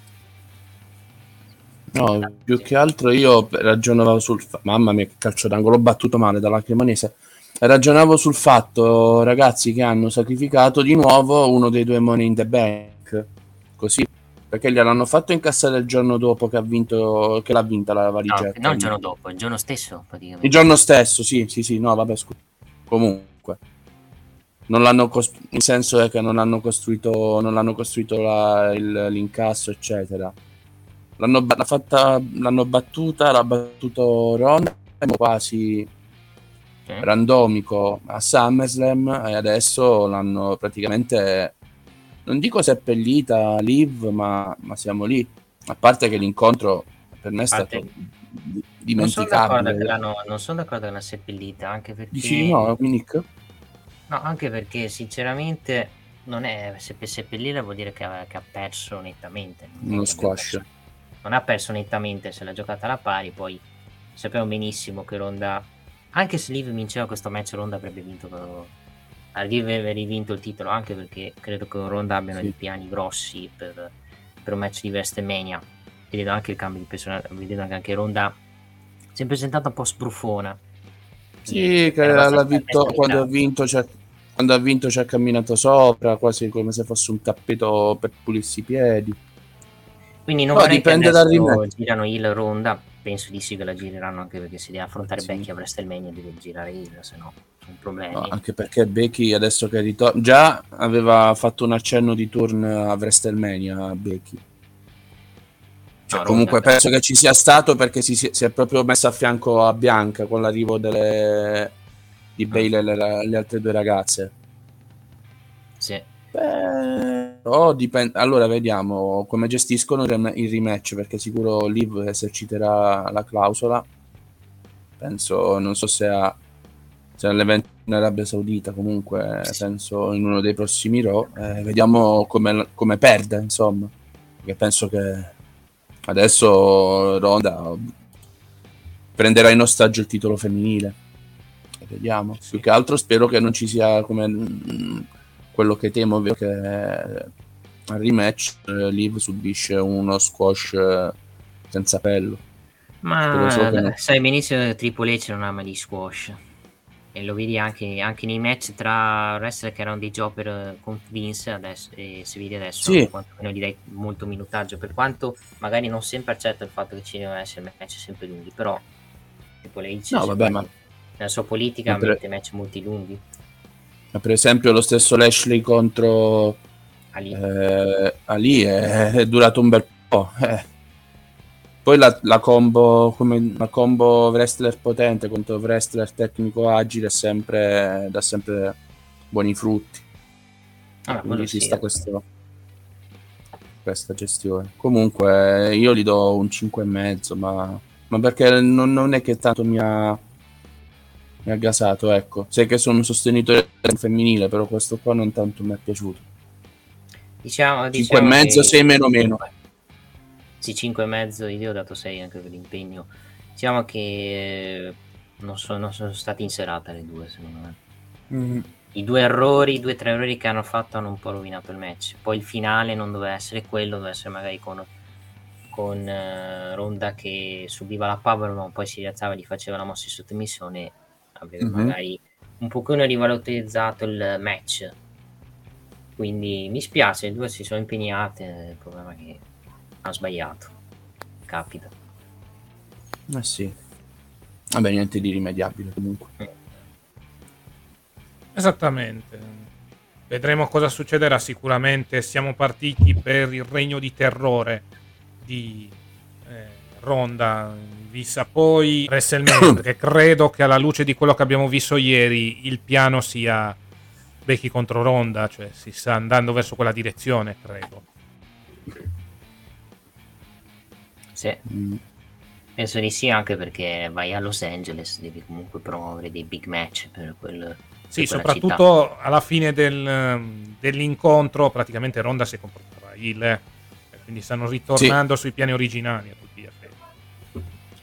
Sì, poi Sì, voglio ma vedere poi come Ron- li mandano dopo. Ma poi Ronda non puoi neanche tenerla come babyface, secondo me. Eh, Ronda è fatta per fare la- anche per il background eh, di, lot- di lottatrice di arti marziali, è anche olimpico, non può fare la babyface, secondo me deve essere proprio la stronza eh, che devi che, che se la batti ti, ti eleva. La devono costruire così, secondo me. Sì, devono costruire così, però rischio che magari il pubblico adesso la tifi. È il la tifi perché mena le, le altre. Eh. È strano il pubblico. Eh, lo so, ma è successa la stessa cosa con eh, come si chiama? Con Becky quando è diventata di man, è successo la stessa Beh, cosa con Roman Reigns. Vabbè, lì non pensi. doveva diventare heel perché vabbè, lì parte che secondo me non doveva diventare heel perché Charlotte è talmente una testa di cazzo che ti fere- manderebbero, manderebbero uno peggio di lei, diciamo. Anche uno che magari era Sì. heel diventa face così perché Charlotte sta sul cazzo al pubblico. Charlotte farebbe tifare anche fi- eh, no, eh, come si chiama? Baron Sì. Corbin dal pubblico. Bah, no, le, no, con no, Lacey Evans no, secondo me è il contrario se, se fosse Lacey Evans, perché Lacey Evans fa, fa talmente cagare sul ring che Charlotte avrebbe tifata, secondo me. Vabbè. Lacey Evans mi- è una bella ragazza, però diciamo che Sì, ma ormai adesso la politica da vedere non è che bella ragazza vuol dire eh, bella, infatti. vuol dire grande lottatrice, non è più No, così no. adesso. Non siamo più nell'attitude era, ragazzi. No, diciamo che se fossimo stati nell'attitude era mm, ci poteva pure stare una Lacey Evans, però sarebbe stata, penso, sarebbe venuta dopo le varie Vittoria, Trish, Vita. Comunque Sì. anche Torri qualcosina provava a farla, eh, come eh, in ambito lottato, qualcosina, però non tanto. Sì, ci ha messo sette anni a migliorare l'ottato, Tony. Nonostante eh, il marito è uno dei, era uno dei migliori pesi dell'epoca. Sì, ma questo non vuol dire, questo ti fa capire che se non, non vuol dire che se sei sposato con un bravo, con un bravo lottatore vuol dire No, che no. Sei bravo anche a te. Com'è che C'era la famosa disse- battuta di AJ Lee quando era in fight contro le Bravo, com'è che disse? Il talento non è, non è sessualmente trasmissibile. Esatto. E Eh, lì veramente eh, le risate che mi sono fatte, davvero. Contro le sorelle Bella. Esatto. Eh, Vabbè, loro sono il caso sono- più eclatante, per carità. Sono migliorato un minimo sul ring, però aver avuto come compagni rispettivamente Sin e Brian, diciamo, non è che ha cambiato molto la loro qualità. No. Eh, Sì, vabbè, che Nicky tanto scar- scarsa in ring non era, eh. È la sorella che... Mamma, mamma mia, La, so- proprio la inutile. sorella credo eh, beh, anche, era anche scarsa al microfono. Quando gli davano in mano Inutile proprio. Diciamo che quando gli davano in mano un microfono, oltre a essere non tanto brava sul ring, era anche insopportabile quando parlava. Sì, sì, sì. Per sì. non parlare della team song.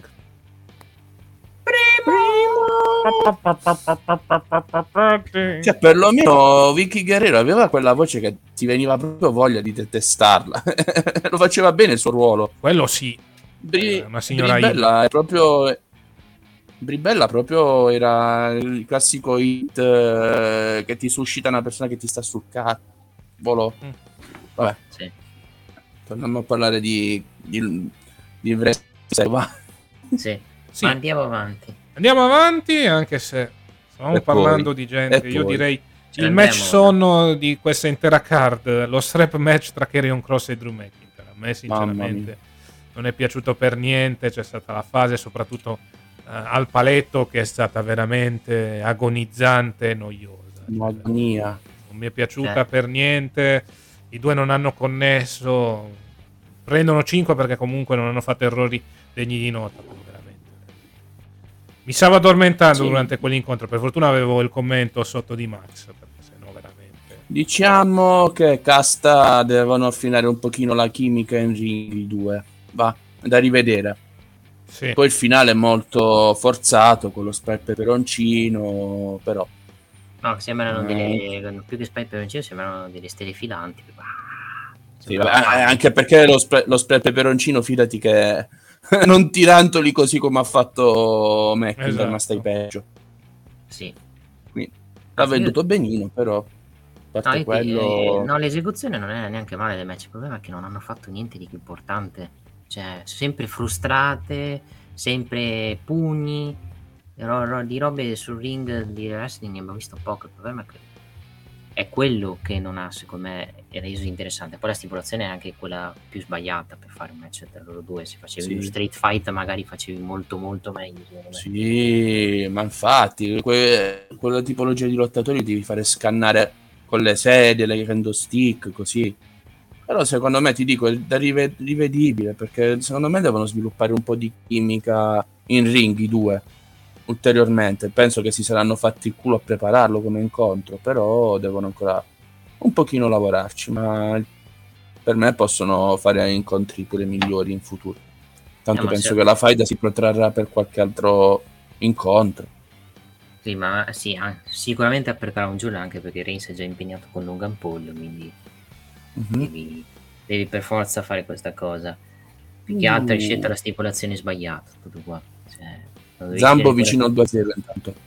Dovevi scegliere la stipolazione giusta, hai scelto lo strap match che credo sia Sì. stata la stipolazione peggiore ed è stata la stipulazione anche per fare un brutto match, perché di strap match ne abbiamo visti pochi belli, cioè l'unico unici che mi ricordo sono stati Eddie Guerrero contro JBL, Bravo. eh, Brian contro The Fiend di Royal Rumble e basta, cioè non me ne ricordo tantissimi. Perché tu mi dirai cast per i nostalgici Hogan, Hogan contro Ric Flair, lo Yapa Pai match, ma quello...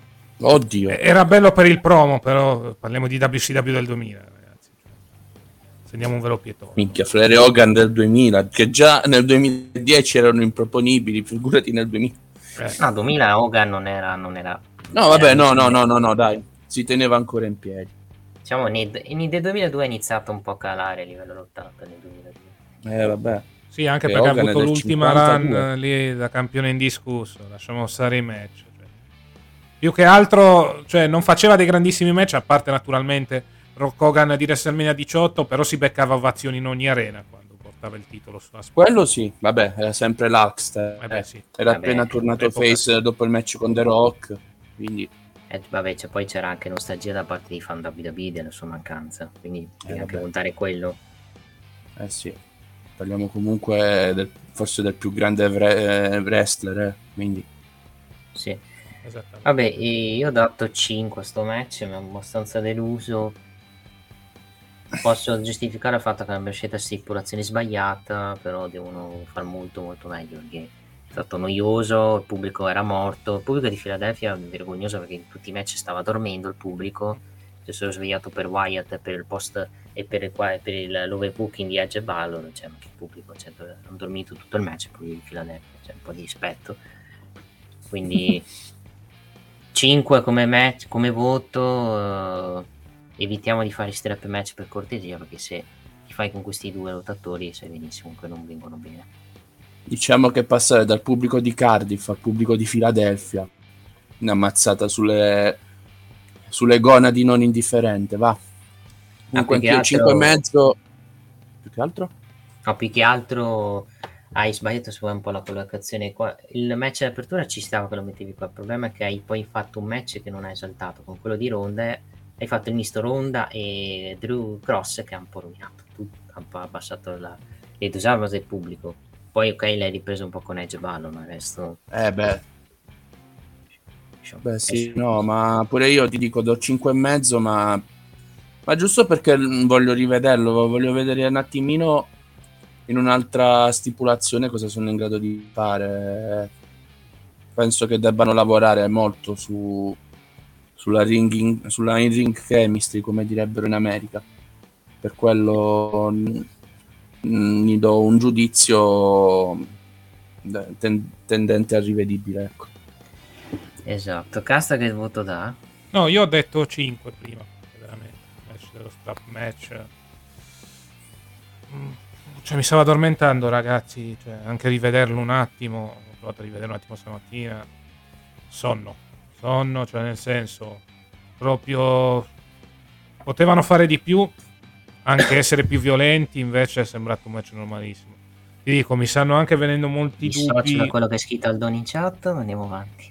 mi vengono i dubbi anche sulla qualità in ring di Carrion Cross che parliamoci chiaro che è un buon wrestler però non mi sembra questo lottatore superlativo ecco ha bisogno del compagno giusto ecco per, Mm.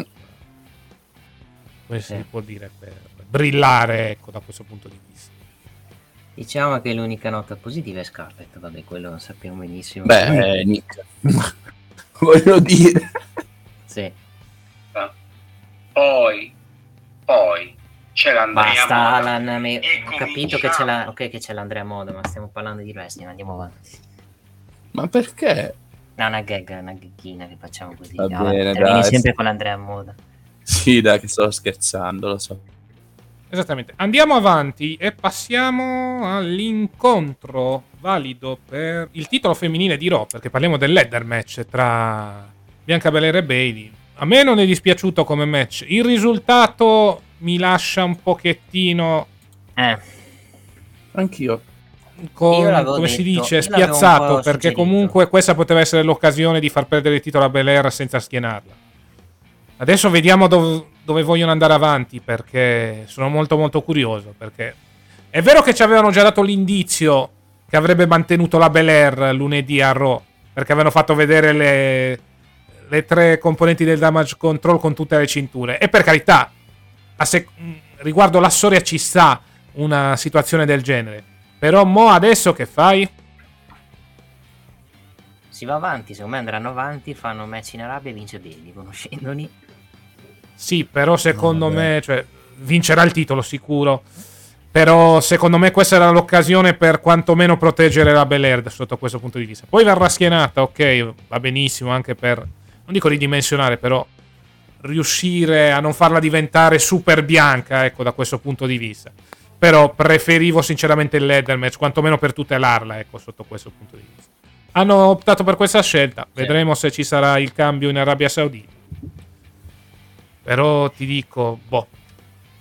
Sono rimasto un attimo spiazzato dal risultato. Per il resto, match buono, dai. Hanno usato bene le scale, però mh, potevano fare molto, molto di più. Ecco. Scusa, hanno, Ah, eh. ha- ho capito, hanno usato le scale. Che Hanno si- utilizzato le scale. Ah, ok. Ascolta, amplifa. Raga, posso dire che mm, quando ho visto l'elbow drop di Bailey ho avuto veramente male a vedere anch'io per loro. L'hanno venduto in una maniera che mm, ho avuto male al, al costato anch'io. Ah, sì, me lo ricordo. Eh, è, è brutto, vero? Sì, No, ero convinto anch'io. No, vabbè, no. A parte che se non vedi l'arbitro fare così. No, comunque ero convinto anch'io che Bianca perdesse. Più che altro anche per, eh, trovare un modo più per proteggerla nella sconfitta. E, voglio dire, c'è sempre l'opzione eh, mega interferenze delle damage control. Che c'è, che c'è stata le hanno prese lo stesso, cioè rendiamoci conto. Eh, Sì. appunto.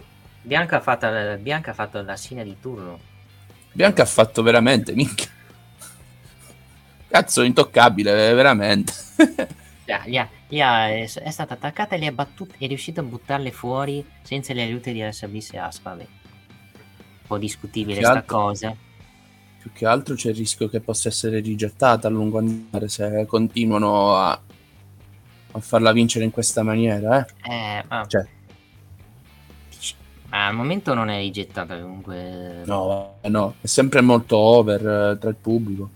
molto, tra i bambini- molto brava sul ring. Tra i bambini è molto apprezzata, che la la WWE tiene molto conto de- del fatto della presa che hanno i lottatori sui bimbi, quindi... Sì. Eh, Però ero convinto che capitolasse.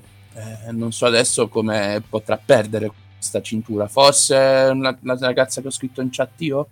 No, No, Scarlett, ovviamente. No, no, per cortesia, con quella se ne stia a casa sua, che stia con Andrade e non rompa i coglioni, tutto qua.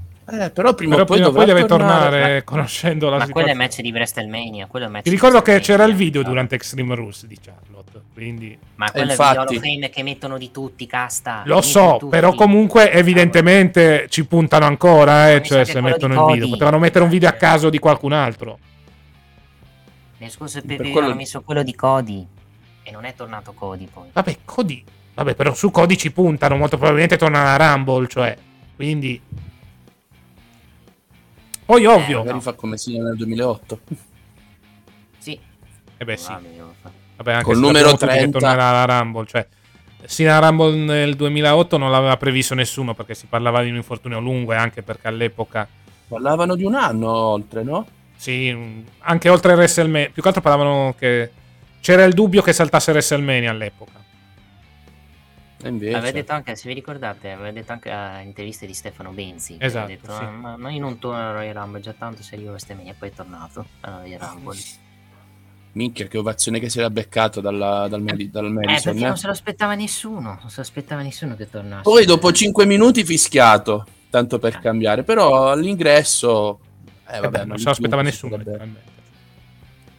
Penso No, sia mi- stato uno dei momenti più, come si dice, più sconvolgenti. Vabbè, anche la vittoria di Foley del titolo. Sì, però penso de- del- di questo secolo, di questa de- della, della scorsa decade, sì. De- no, della scorsa, dell'altra. Eh, Perché oramai... eh, casomai. Eh sì, eh sì. No, stavo, no, stavo dicendo anche un'altra cosa. Vedendo il booking che fa Triple H, molte volte non mi, mi diciamo, non mi sorprende che faccia sti colpi di scena per eh, sconvolgere il pronostico. Faccio esempio con Damage Control avevano già fatto questo sconvolgimento di pronostico quando non vinsero il titolo di coppia nella finale del torneo. Non mi stupisce che abbia fatto la stessa cosa con Bailey e poi magari fra un mese vince, vince il titolo Bailey e la cosa si vengono In un Raw a caso. ma eh, non penso in un Raw a casa anche perché cioè, pote- poteva fare anche un Raw a casa per magari per ascolti, però io penso che stavolta se fanno un altro match magari Bailey vince perché comunque poi Mhm. Bianca non ha grandi avversari in questo momento anche perché il un heel che dovrebbe mandarlo che doveva andare in origine con Bianca Money the Bank è impegnata da manager in questo momento che è Rhea Ripley e gli altri sono quasi tutti face eh, quindi Mhm. in questo momento Per devi quello. As- aspettare. Charlotte, secondo me, è più piano per WrestleMania. Secondo me, Bianca, poi mia idea, tipo Bianca perde il titolo fra un mese, lo rivince in periodo Royal Rumble, fanno Bianca Charlotte con Bianca campionessa, con Bianca che batte anche l'altra membro dell'Orso Women Charlotte e finiamo qua. Secondo me il piano è, è quello di Bianca che batte tutte le quattro fuori Women, anche perché l'unica che Ah. ha battuto è Charlotte. Beh, sì. Vabbè, di Charlotte è quasi un intoccabile, eh, perché mi ricordo il periodo che Sasha vinceva a Raw, poi lei al, pay per view successivo rivince. Raw, Sha- eh, Sasha, pay per view successivo, rivince. Ah, e comunque ci dimentichiamo di una certa Sasha Banks. eh. Se torna, perché la bella domanda non si capisce se torna o no. Ma magari se la tengono come Jolly, eh. Poi dice Royal Rumble femminile entra, potrebbe anche essere. Eh. Come numero 30 o comunque rimane un numero che non è stato annunciato. Che ne puoi sapere? Può essere, può essere, però aspettare quattro mesi, cioè, vediamo. Cioè, quattro mesi sarà, adesso novembre dice, no, tre mesi. Però siamo là più o meno.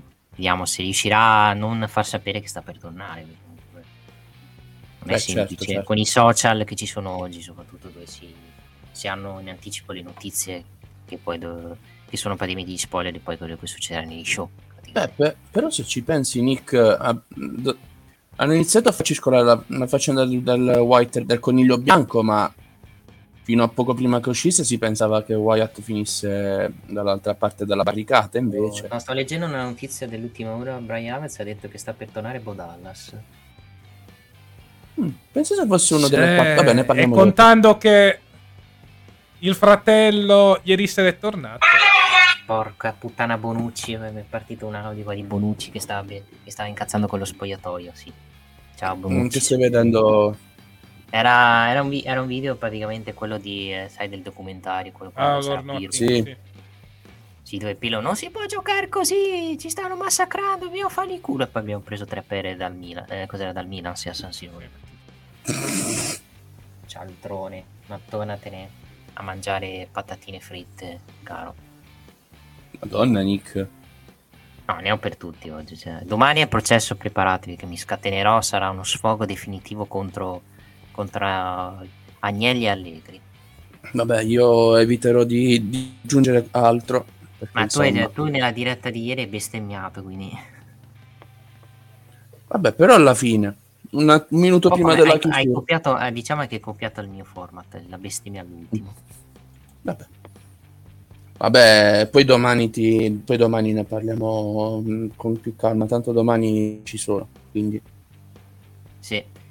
Andiamo avanti, casta, credo abbiamo detto tutto. Io ho dato... No, no, non l'ho detto io. Bianca Bailey, sì, il match non mi è dispiaciuto. Il problema è che è solo il risultato che mi ha lasciato con la mano in bocca. Perché il resto del match non è stato brutto in generale. È stato un match da un normale leather match da 6 6 e mezzo. Non ci sono stati grandissimi spot perché non volevano rischiare di farsi male alla fine eh, è stato il booking un pochetto a rovinare il match perché comunque Bianca che distrugge tutte e tre senza l'aiuto degli altri cioè storcere un po' il naso un po' una, un una roba alla, alla Sina vediamo quello che succederà vediamo già lunedì a come, come andranno avanti come giustificheranno sta cosa o- perché sinceramente il Bailey capo di una stable senza titolo femminile e le altre due hanno un titolo di coppia mi sembrerebbe un po' strano mm, Vediamo, comunque ho dato 6, 6 e mezzo, sicuramente meglio del match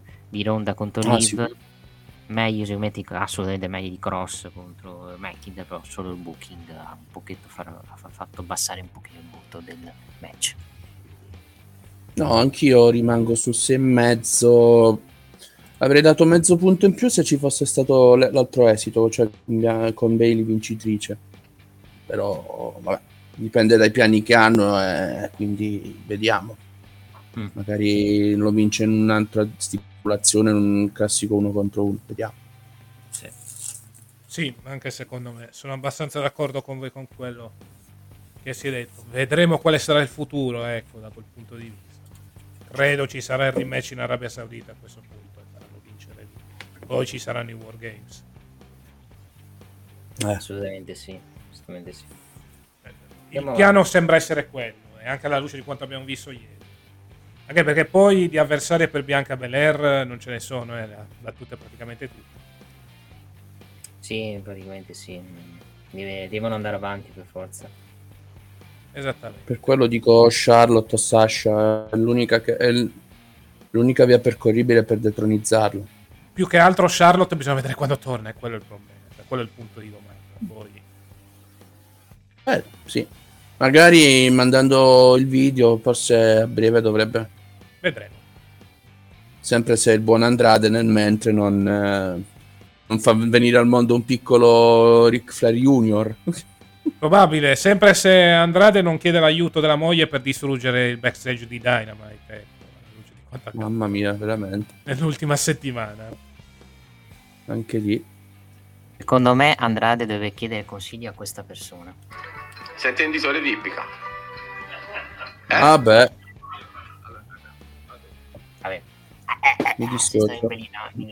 Ma lui mi sa, Mi eh, in quanto a relazioni stabili, non mi sembra il maggiore esperto, ecco, visto come No, lui è l'ultima relazione esperto stabile in, in ingaggi. No, esperto in ingaggi, perché comunque prendere 9 milioni veramente faccio i complimenti a sta rubando soldi alla Juve, complimenti. Va bene, dopo questa storia possiamo anche andare un attimo avanti perché mancano gli ultimi due match a tutti gli effetti perché abbiamo già parlato. E quindi passiamo a Like Quit tra Edge e Finn Balor. La saga dell'overbooking a tutti gli effetti, poi finale dove praticamente Rhea Ripley assieme allo Judgment Day ricatta Edge dicendo se, se dici I quit non faccio male a tua moglie, non faccio il concerto. Lui dice I quit, ma naturalmente parliamo di gente cattiva e stronza, naturalmente. Rhea Ripley esegue eh, il concerto sulla moglie di Edge. Per dirti, è filato liscio, ha anche un senso. Non è stato l'I quit quello dove si menano a sangue, però ci sta la storia ai fini dell'incontro, ecco. Sì, eh, peccato anche molto hit dal pubblico, che il pubblico era incazzatissimo Eh per. Judgment segno che stava funzionando, stava Funziona. funzionando cosa di, del Judgment Day che interferisce nei match e se la prende con la famiglia di Edge e con Rey Rey Mysterio è un cretino perché ci ha preso due botte e è morto, cioè, bravo Rey No, due botte dal figlio soprattutto, ricordiamo. Sì, e non lo mena, non lo mena, vergognati. E... È perché la famiglia, la famiglia, sì certo, la famiglia. Comunque... Vabbè, quello fa parte parte della storyline. Eh, sì. Vedremo poi quando succederà. Eh il-. Eh no, sto, fa- eh, sto facendo Sì, il sì, mark finto, ovviamente. Vabbè, in generale, il io ti dico, il match fino all'overbooking non mi è parso bellissimo, cioè abbastanza noioso anche questo.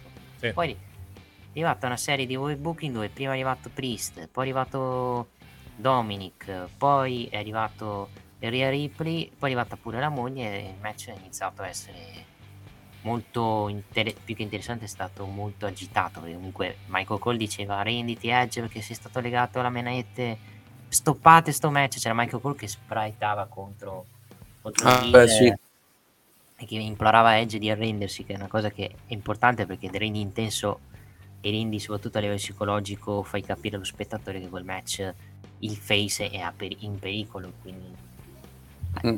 ti trasmetteva a livello comunicativo un match di, di tragedia, di intensità, perché comunque Bravo, era esatto. di fronte a una tragedia, perché comunque lui stava rischiando di prendersi 300 mazzate e poi, poi, se, poi se le prese il bet, vabbè 300 no, se ne è preso, si è preso due sedie che comunque l'hanno messa a capo. La mia speranza, io dico che non la ritrovo fra due settimane Bet Finis come se nulla fosse, come è successo con Edge, gli hanno spaccato la gamba e è tornato subito dopo due settimane. Beh, più So- che altro il concerto, dato che sai che le mosse sulla testa sono state bandite, Sì. potrebbe essere una di quelle mosse che ti mette KO per, eh, per un bel po'. Ti ricordi quando rientrò Edge che Randy Orton l'aveva praticamente ammazzato? È rientrato dopo un mese e mezzo. L'ultima puntata pre, come si dice, pre-lockdown o comunque, che poi hanno iniziato a farle nel, nel center. Sì, vabbè, quello era palese perché è via per non, farlo, non fargli fare Elimination Chamber, perché sennò avresti dovuto Sì. fargli fare Elimination Chamber, quindi hai usato sta scusa. Sì. Qui massimo la lasci fuori tre settimane, fai magari un match più da rabbia, Bet, contro Ria, secondo me. Sì, più che altro Ria ha avuto di nuovo la, la delibera per ritornare a lottare, secondo voi? Perché ieri si è preso un bump, eh. Secondo Comunque, me, do- ha il via, secondo me ha, ha il via libera, è messa meglio di, di Saraya, che Page, secondo me, per le condizioni. Sì, diciamo che si è beccato una Spear, quindi la Spear dà molto contraccolpo sul collo, oltretutto, quando Sì. cadi. Quindi secondo me stanno aspettando un momento giusto per farla combattere semplicemente. La stanno molto limitando, gli stanno facendo fare molte robe da manager, eh, anche perché in questo momento per il Funziona. femminile non ci può andare perché c'è già Bailey di mezzo, quindi meglio fare fare queste cose. No, ma poi funziona come manager, è una cosa spaziale, cioè proprio ti viene voglia di vedere qualcuno che metta le mani addosso. Cioè, quando è entrata la... Quando è entrata Betty, la gente, il pubblico è esploso, eh, se ci pensi. Sì, perché volevano, Quindi menarla, se- volevano, volevano vedere che Beth menava Ripley. segno che funziona Ria come manager. Anche Quindi- Domi, anche Domi che fischiatissimo, il pubblico quando, quando ha visto Edge che ha tirato calcio sulle palle era esaltato e finalmente eh, hanno nominato quel... Sì, no, stanno facendo un bel lavoro col Judgment Day, va. Ma anche Finn Balor non è uscito malissimo, Finn Balor ha vinto un match importante, ok ha vinto perché ha usato le, le scorrettezze e il Vabbè, di ammazzare la heel. morte. Ci sta, Sono- ci sta. sono- Diciamo che l'unico modo che avevano per far cedere Edge era toccargli la moglie.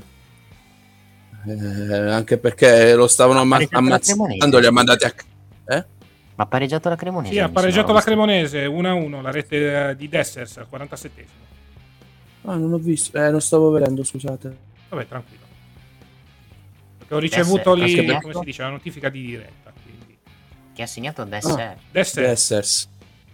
E dopo me lo faccio dopo, vabbè, quello è un altro dolce amaro per il Napoli. Detto questo, Sì. andiamo.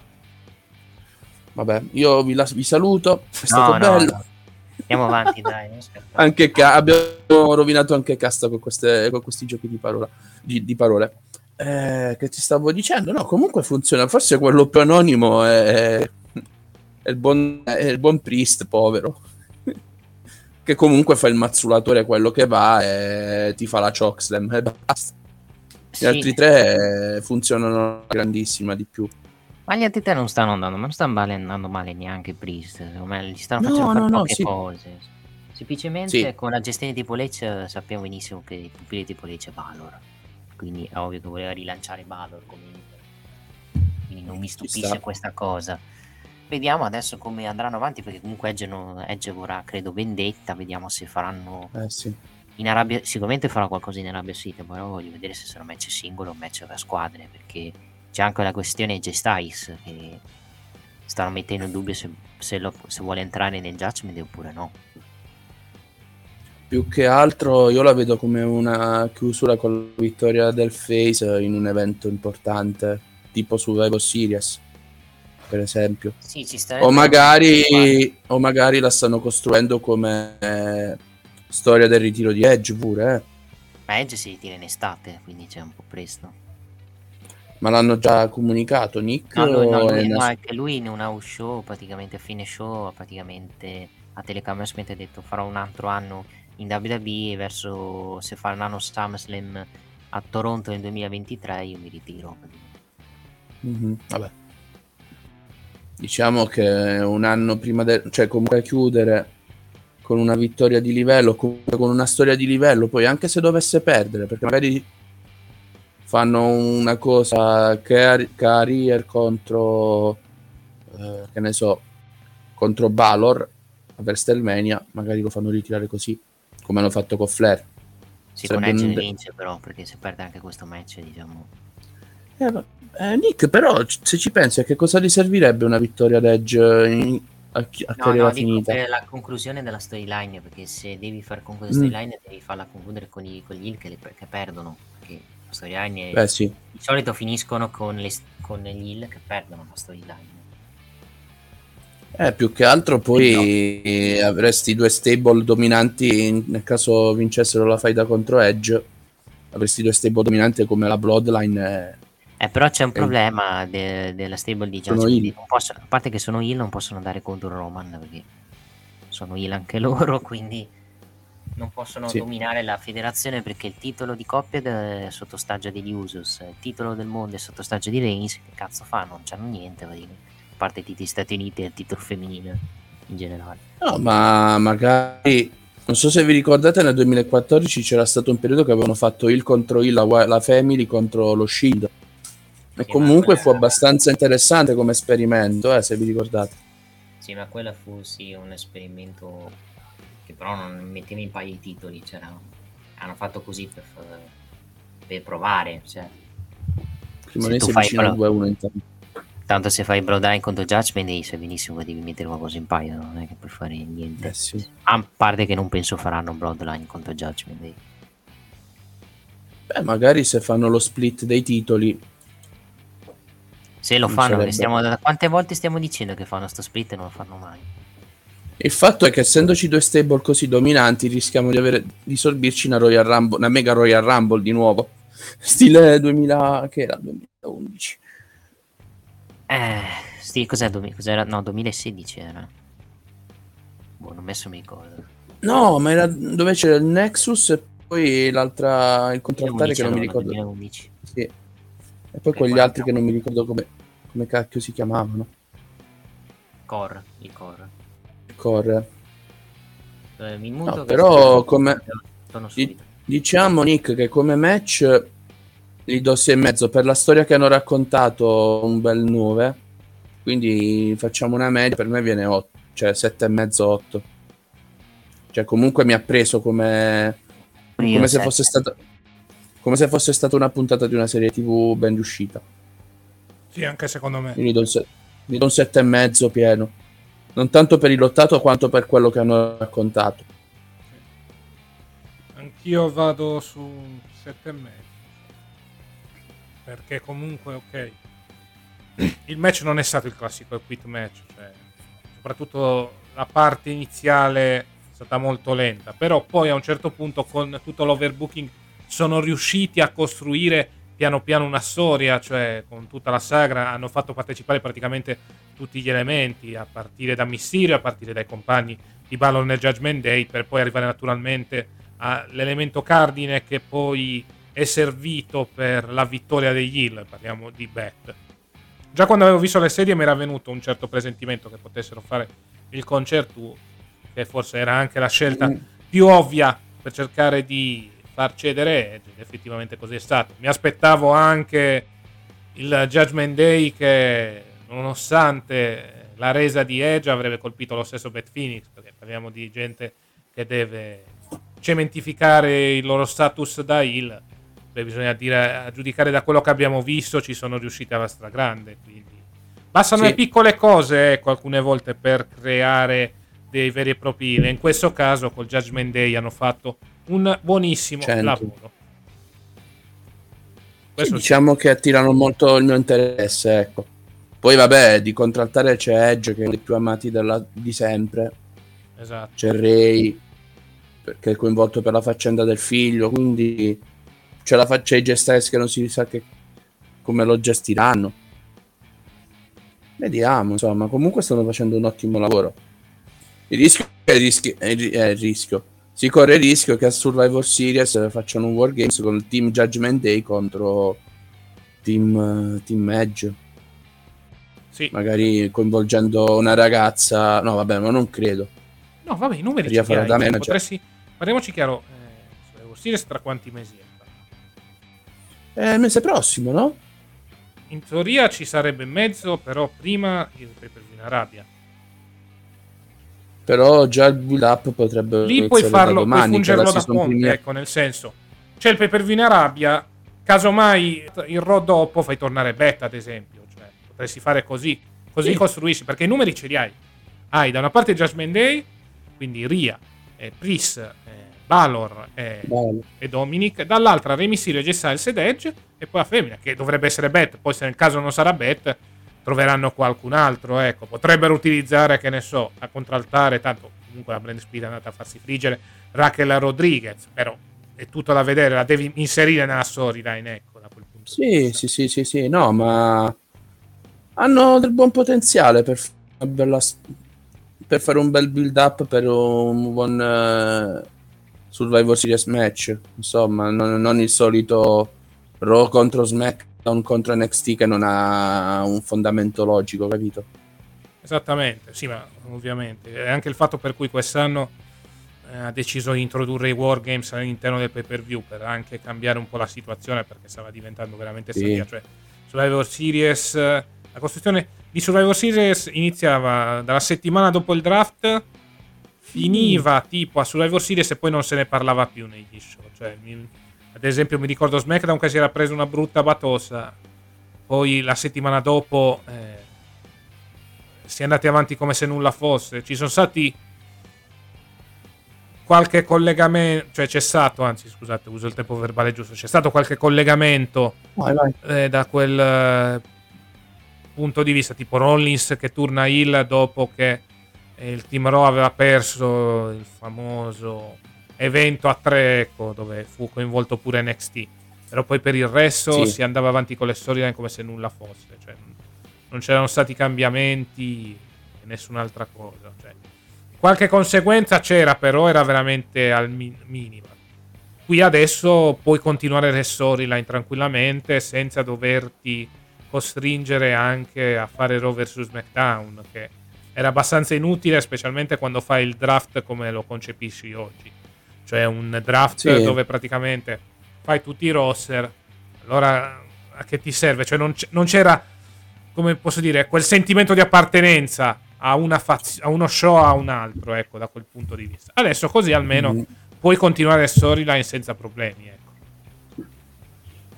Certo, certo.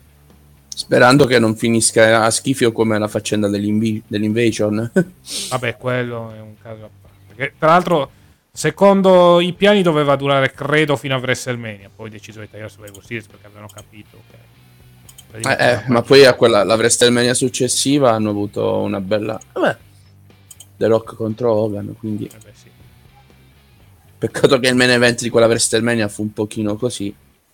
C'era più giusto The Rock contro Hogan come main event di quella edizione. Venivano da so The Rock cosa- contro Hogan. Cioè, alla fine qualunque cosa avrebbe avuto difficoltà a tenere alta la concentrazione Sì. del pubblico.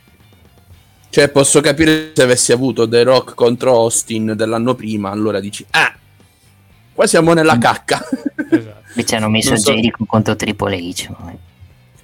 Eh, vabbè, ma forse serviva un qualcosa che, che sal- facesse andare a casa, via, il, a casa il pubblico contento. E... Vabbè, The Rock che vince non mi sembra... Sì, però non lo so perché abbiano fatto quella, avessero fatto quella scelta. Eh, vabbè, però. Perché c'era il titolo in Devo- discussione in paio, un Triple H e Jericho, quindi hanno valutato magari perché c'era il titolo del mondo. E poi quel titolo ha cambiato tre volte, il gest- il proprietario in tre, tre volte in tre mesi. Vabbè, Sì, sì, ma ha cambiato perché poi Triple H ha perso il titolo per preview dopo da Hulk Hogan e poi per preview dopo vinse il titolo Undertaker. Judgment, Judgment Day 2002. Sì, sì. E chi se lo scorda? The Rock- eh, Al Kogan che eh, non, subi- non riesce a, farsi fare la chokeslam e Undertaker che gli vengono tre ernie. Sì, assolutamente sì, una roba. Cazzo, che ridere quello. vabbè. È, è un po' triste, ma però fa ridere stesso tempo. Eh, vabbè. E aveva 50 anni lì The Rock, eh, Al Kogan, era ancora giovane. È ancora giovane ed era ancora in forma, per dire, rispetto adesso alla Hogan di adesso che non sa fare neanche, che non riesce neanche a camminare, se vediamo un po', cioè fa fatica. What you gonna do, brother? vabbè. Cosa state parlando? Beh, il match il main event non avete ancora parlato, mi sembra. Bar No, no, no, no. No, stavamo ho finendo ripetuto. Balor Edge adesso. Stavamo parlando, stavamo ipotizzando i team per Survivor Series, ecco, tra il Judgment Day e poi la controparte. Sì. ecco. Sono più un'idea di Aldone e Judgment Day contro Team Edge, faranno più così, penso. Anche perché... Secondo te ve- rivediamo anche- Bet già le series? Nel senso, la vediamo nel team? Ma non, è- non escludo neanche che lo rivediamo nel team. Poi non so se possono fare match intergender, comunque se fai match a squadre non so se Vabbè, tanto il Wargames eh, basta, cioè nel senso, ti inventi No, qualcosa per far attendere tutta la situazione e poi fai eh, l'angle con le due donne. Ma Sì, ma io Ria fanno- la fanno vedo un già- comunque su quel match, dico. Ma Ria la vedrei bene interagire anche con degli uomini, a dare, a prenderle, eh. Ma non le prende mai dagli, dagli uomini? Uh, Kvaraschelia qua vicino 2 a 1. Dico, non le prende mai dagli uomini, dico... No, vabbè, no. Che noi siamo... eh, adesso non dico altro, che noi purtroppo abbiamo... eh, c'è la politica che nel wrestling adesso non si può... Le donne non possono prendere bump dagli uomini, però... Vabbè, So Nick, se- ma considera pure che un'azienda quotata in borsa Eh, quello è sarebbe il problema. un- anche un grave ri- ritorno d'immagine al negativo, quindi... Allora perché mica ad Impact fanno match intergender? Perché ad Eh, Impact infatti, se lo perché- possono permettere, sono- non dico una indie, ma poco ci manca. Cioè, Una puzzetta Cioè, rispetto non alla hanno degli sponsor a cui devono rispondere. Il canale è pure loro perché se lo sono comprati. quindi. Sì, è vero anche che ci sono, fanno, fanno anche i bump per uomini e donne, nel senso che l'uomo che prende la donna devono farlo però sempre in maniera casuale, tipo che per sbaglio tipo uno fa una spira, ecco, devono fare così, diciamo, per fare fare il bump. Ma per esempio, se ci avete fatto caso, quando l'arbitro è una donna nei match non viene mai coinvolto nei bump.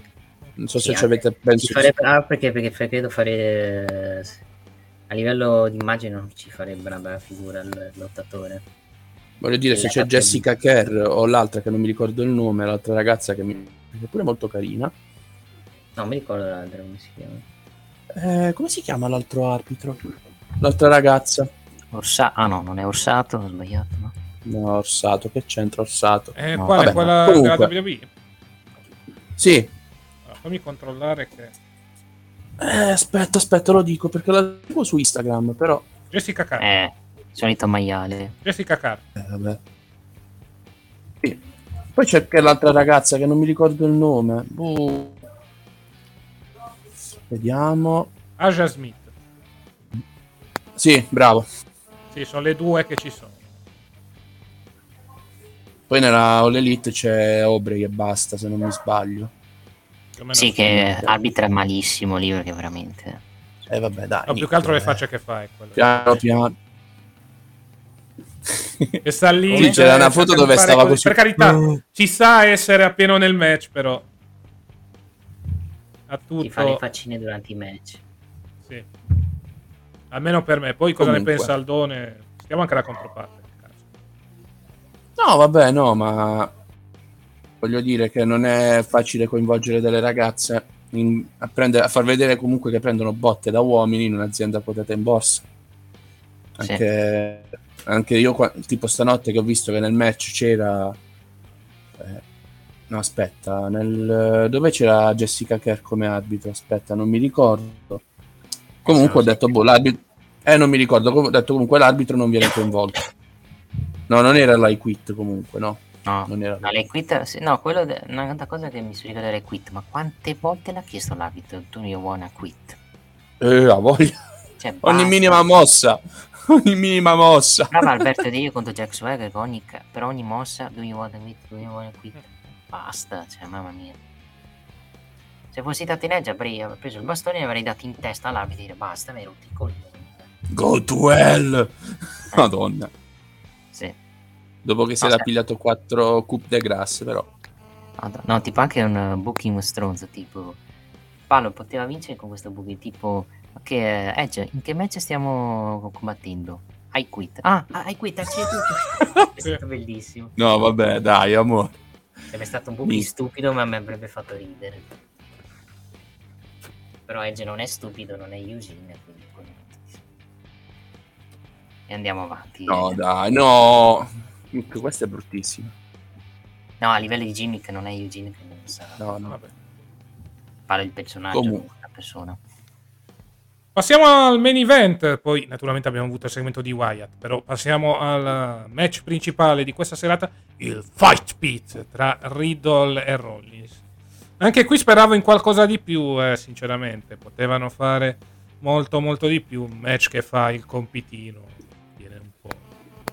Il voto viene un po' alzato per eh, diciamo l'ultimo spot, però veramente per il resto, ok, sufficienza, però speravo in qualcosa di più. Evidentemente hanno avuto difficoltà ad avere alchimia in una stipulazione del genere. Raga, datemi due secondi, ci sono. Sì, Vai, sì, vai. tranquillo, fai.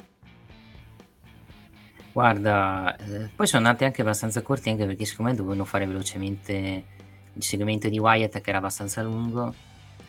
Il finale è stato un po' anticlimatico, purtroppo. Anche perché mi aspettavo un finale costruito abbastanza, abbastanza meglio piuttosto di fare solo una mossa di sottomissione dove Rollins cesse bene. Per il resto è stato un fight pit sufficiente. Il problema è che il pubblico era morto, era addormentato, non reagiva per nulla. Quando un pubblico non reagisce a un match che non è esaltante ma non è neanche brutto, non è positiva sta cosa. Più che altro, cioè non è un brutto esperimento il fight pit, il problema è che l'hai collocato nel main event e l'hai collocato in un momento in cui il pubblico non, non era stanco. Se lo mettevi forse prima, magari il pubblico lo vedevi un pochetto più coinvolto e avrebbe agli occhi magari quello che lo segue da casa avrebbe, risu- avrebbe preso un risultato forse più positivo di un 6 più, secondo me. resto non abbiamo visto granché, era un match stile MMA quasi, solo che non è stato, grazie a Dio, un livello del Bro for All che sarebbe stato peggio o, o del Lions Death che era nel periodo attitudera perché praticamente ispirato a quella stipulazione Lions Death quando ce ne andavano Shamrock e, e soprattutto Owen Hart in quella, in quella gabbia.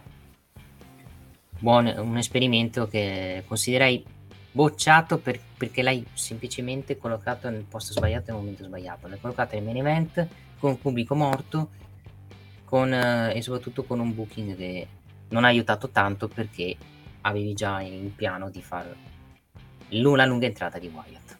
E quindi non ha aiutato anche per questi serie di fattori. Quindi do 6 però tanta delusione perché potevano fare di più secondo me. Anche se hanno giustificazioni per questi motivi. Done? Ma a me ti dirò, non è, non è che non è proprio dispiaciuto come ti... forse perché era la prima volta che vedevo un fight pit c'era abbastanza curiosità da parte mia quindi per me sarebbe stato tutto nuovo. Mi ha ricordato molto come genere di incontri quelli proprio delle, delle MMA quindi magari potevano fare di più considerando i due atleti in gioco ma diciamo che non, non mi è dispiaciuto. Magari do un mezzo voto punto in più rispetto a Nick perché la vittoria di aiuto come cazzo si chiama di Riddle eh, dopo tante mazzate prese eh, riequilibra un pochino le sorti della faida sì. poi vabbè mosse molto dolorose quando ha fatto quella, la, il tuffo da lì comunque dalla cima del, della gabbia ha avuto male per lui tipo quella Phantom Bomb. Mm. Eh, però no, un 6 e mezzo. Mi do un 6 e mezzo. Certo, potevano magari farli coinvolgere di più dal punto di vista delle sottomissioni o dargli più un'impronta stile MMA. Quello sì. Sembrava mm. comunque un incontro di wrestling con le regole dell'MMA, solo che non ha, Rollins ha tentato poche volte le sottomissioni. Parte mm-hmm. una body scissor al cavo. Eh, qualche altra sleeper hold, mentre Riddle ha fatto valere più il suo background precedente. Quindi ah. era abbastanza prevedibile che secondo me vincesse Riddle anche per una sì. sorta di esperienza pregressa.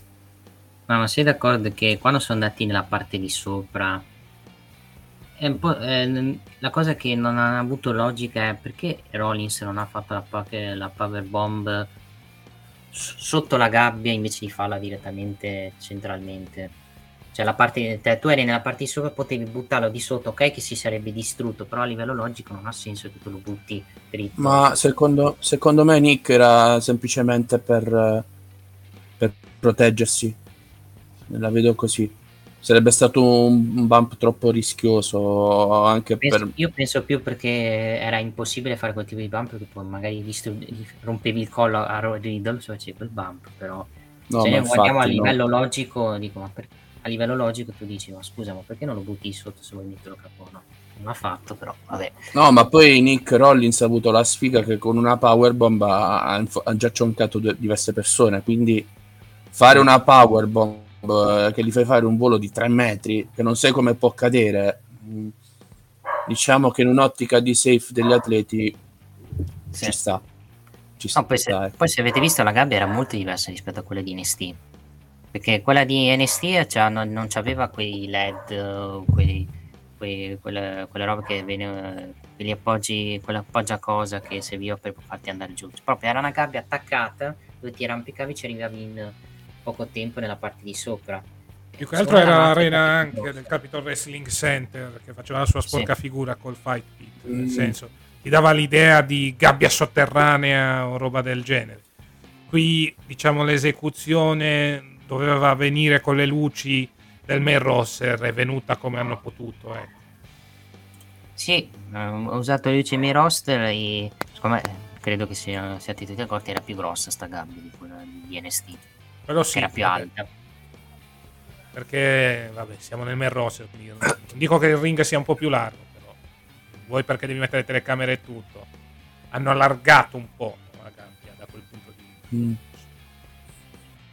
Sì, le riprese non erano neanche messe, non erano neanche perfette. Comunque, un'altra cosa che dovrebbe fare tipo lei c'è prendere nuovi camere perché eh, in certi spot, se diciamo che Kevin Dunn certi spot se li perde. Vedi esempio a SmackDown che si era perso la, la Claymore di Mankin da su Theory o anche, anche nel, nel match iniziale di Extreme Rules si, si, si, si è si è perso un sacco di bump da parte di Rolling Brutes. Ok, che è un match molto caotico, però non puoi perderti uno spot, caro mio Kevin Dunn. Quindi Kevin Dunn dovrebbe darsi svegliato, però sappiamo benissimo che è, una- è uno che diciamo che con le riprese le fa molto caotiche, nel senso che ogni volta che vedi una ripresa di Kevin Dunn ti viene mal di male. Quello sì. Eh, io l'odio che provavo quando Cesaro faceva lo swing e faceva "Vuh, vuh". Cioè, ma metti Eh. un'inquadratura fissa che rende di più la, la sensazione di potenza, così fai, fai vomitare lo spettatore. Sì, no, non Vabbè deve che lo- mettere 100 inquadrature mm, di qua, di là, di su, di giù, che poi mi viene mal di testa e inizio a vomitare se sono, se sono sensibile. No, lo so, lo so, eh, ma Più che altro a me confonde la situazione, ecco, cioè, eh, ti fa vedere tutta la situazione confusionaria. C'è da dire anche che Dan ha perso certi momenti negli ultimi anni. Parliamo, soprattutto nelle Rumble, tipo il debutto di AJ Styles fu fatto abbastanza a cavalcare con le inquadrature e anche il ritorno di Edge, la prima spear di Edge di ritorno dall'infortunio. Persa. Persa, esatto. Sì, quella di AJ Styles inquadrarono, eh, fece l'errore di inquadrare Reigns per Esatto. un minuto praticamente. E dico, ma che cazzo inquadri Reigns? Inquadra il ring, imbecille. Cioè, questo- Vabbè, ma quella di Edge fu pure gravissima. Perché inquadravano il pubblico, staccavano su Edge, rinquadravano il pubblico, andavano su, sul ring dove c'era Ziggler, Edge Styles e, e gli altri del club, l'original. Che dicono che facciamo, che non facciamo. Entra Edge, boom, spia. Comunque, to- tornando al pay per view, 6 match da 6, tu hai detto, Aldone Conte ha detto 6 e mezzo praticamente. Sì e mezzo, sì. Casta cosa aveva, che voto aveva dato? Io ti dico 6 e mezzo perché comunque rispetto ad altri match è stato buono, però mi aspettavo decisamente qualcosa di più. È un pay per view che diciamo a mio avviso è stato al di sotto delle aspettative. Avevo aspettative grosse, lo ammetto, anche abbastanza alte, l'avevo detto anche nella diretta dei pronostici. cioè, per me, alla luce anche dei match e dei lottatori coinvolti, poteva essere uno dei pay per view dell'anno. Purtroppo così a mio avviso non è stato. ecco. Sì, sì, è stato un pay per view mediocre da 6, dai. Cioè, su- la sufficienza la prende, non è stato forse. Cioè, abbiamo avuto troppe aspettative altre, purtroppo siamo rimasti delusi. Può capitare di non avere una, una giornata no. Ah, quello sicuro, Nick. Adesso diranno, Mm. lì, ad- diranno Triple H out, rivogliono in SmackDown perché sappiamo che ci sono. Minchia, ci ricordiamo. Mamma mia. Sì. Chissà Ma come Vince mai da quando Vince McMahon ha lasciato sono aumentati gli ascolti da quello che Ma, ho letto ma se ci fosse Tony Khan, la WWE Eh, avrebbe preso certo, come no, Tony Khan, caro. Ton-. Tony Khan che non sa manco gestire il backstage. Dai, su. Sì, Ma se stanno facendo la gara per scappare dall'altra parte, su. Cazzaro. Si chiama.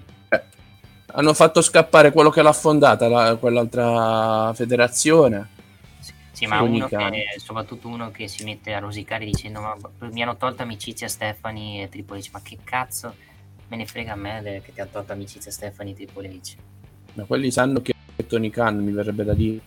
Lo sanno, ma sanno benissimo che non, non conta ancora niente a livello di business. Nick, ma, ma il fatto sai qual è? Che la WWE esiste, almeno è una, è una cosa, la WWE che si tira avanti da- dall'inizio del secolo scorso. Vabbè, si chiamava World Wide Wrestling eccetera, eccetera. Ha sempre tenuto il monopolio del wrestling del Nord America, pensano Sì. magari anche la, anche la stessa TNA era nata con quell'obiettivo. Eh, hanno cercato di fare di bastire una Monday Night 2.0, ma sono, si sono afflosciati. Poi Alan in quel caso può, può parlarne meglio perché lui l'ha proprio Esatto, salutiamo qui Alan. Buonasera. Ciao ragazzi. Ah, eccolo. parlando di Extreme Rules. Eh, ascoltando grande capo. Eh, ciao. Stavo ascoltando. Eh, che stavo dicendo? Eh, stavi World parlando te. Stavo dicendo sì. Hanno provato con la TNA ed è svanita. Hanno provato uh, con la Global Force Wrestling, non so se ve la ricordate, di Jeff Jarrett. Sì, sì. Ve la ricordate? Io Sì, no. ma non hanno mai avuto un contratto televisivo con la federazione. Quindi è mai No, nata. l'Elite sì, c'ha nomi importanti, c'ha dietro soldi importanti, però non è consolidata come la WWE. Cioè, ci vo- ce ne vuole di pane tosto da mangiare, di pasta asciutta. Il problema, che- il problema delle All Elite è che, ok, a parte il fatto che in questo periodo ci, ci sono problemi di spogliatoio, comunque stanno uscendo tanti problemi di backstage, ma soprattutto hai un, hai un proprietario che non è un aziendalista come Vince, ma è, è più un tifoso, secondo me. Mm. Chi, chi fa il tifoso non sempre fa il bene del business. No, ma il problema è che mi rilaccio un po' al discorso di Aldone. La TNA anche lei aveva soldi importanti c'era la Panda Energy dietro. Il vero problema è che è sempre stato visto come eh, non sappiamo che cazzo fargli fare a Dixie Carter, perché è la famiglia Carter che ha deciso questo, la mettiamo lì così non fa darni, un po' come la famiglia Ghirardi col Parma. Mettiamo Tommaso lì perché almeno non fa danni in azienda. Ecco, Dixie l'ha messa Ecco. lì per quello. Il vero problema è che la TNA non si è mai, non si è mai, eh, come dire, espansa negli Stati Uniti. Ci sono delle aree degli Stati Uniti che per loro il nome TNA è Tits and Boobs. Ah, Tits and, eh, tits and, Esatto, ass, cioè sì. tette e culi in Sì, buona sì, sì, sì, sostanza. Infatti Hogan lo raccontava, quando lui andava a cercare sponsor, ah lavoro per la- per la TNA, ti sei dato al porno? Gli rispondevano così, mamma mia. perché non conoscevano la TNA, ma perché la TNA non si è mai eh, voluta spingere in alcuni territori, paradossalmente era più conosciuta in Europa che negli Stati Uniti. E quello è il punto focale. Ti sei trovato poi in una condizione in cui adesso la All l'abbiamo detto anche già un'altra volta con, con Casta, non puoi eh, eh, avere comunque un, ehm, come dire, un tifoso a capo della federazione.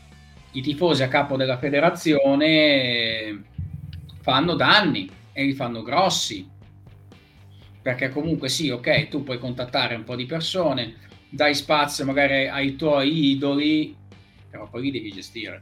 Poi cominci a capire perché eh, Vince McMahon eh, con alcuni usava il bastone, con altri la carota a volte, vabbè, eh, sbagliando. Con altre. Anche, eh, lo sapevo che arrivavi lì. Con altre la carota, eh, però comunque è chiaro è che se è da 40 anni nel business un motivo c'è. Si è mutata al done per questa battuta. Eh sì. Frattempo salutiamo anche? Christian che mi sa in chat. Buonasera Christian. Buonasera. Hola. Buonasera Christian, dal- direttamente dalla direzione gara di Suzuka. Sì, no, no, a dire il vero sono in un palazzetto, fuori da un palazzetto, ecco, in questo momento. Ma è finita la partita o deve iniziare? No, no, è appena finita. Com'è finita? Ah, 3-0, era un amichevole. Ah, bene. Beh, Mm. di, di- di- di Formula 1 ti lasciamo andare a casa tranquillamente, così almeno poi, Ok. tanto di Formula 1 parliamo tra, tra un'orettina, così almeno arrivi con Mm. calma a casa. Aia. Perché di cui parlare ce n'è. Eh, di- direi, direi che stavolta ce n'è. Ti voglio carico, Christian. Eh, sì, sì, come l'Egonu eh, ieri. Sì, Prevedo bombe atomiche da parte vostra, ragazzi. Eh, per do- dopo. dopo sì, dopo sì, assolutamente. Eh, mi sa di sì, mi sa di sì. Un piccolo pronostico veloce co- per il quarto con la Cina. Ah, lo vinciamo. Eh sì, Di nuovo contro la Cina. Sì, eh, Di nuovo contro la Cina con questo regolamento strano. Hanno praticamente fatto giocare semifinali e finali, eh, quarti, anzi quarti semifinali, alle partecipanti del girone. Quindi sì, non c'è l'incrocio. Che bello, che bello. No.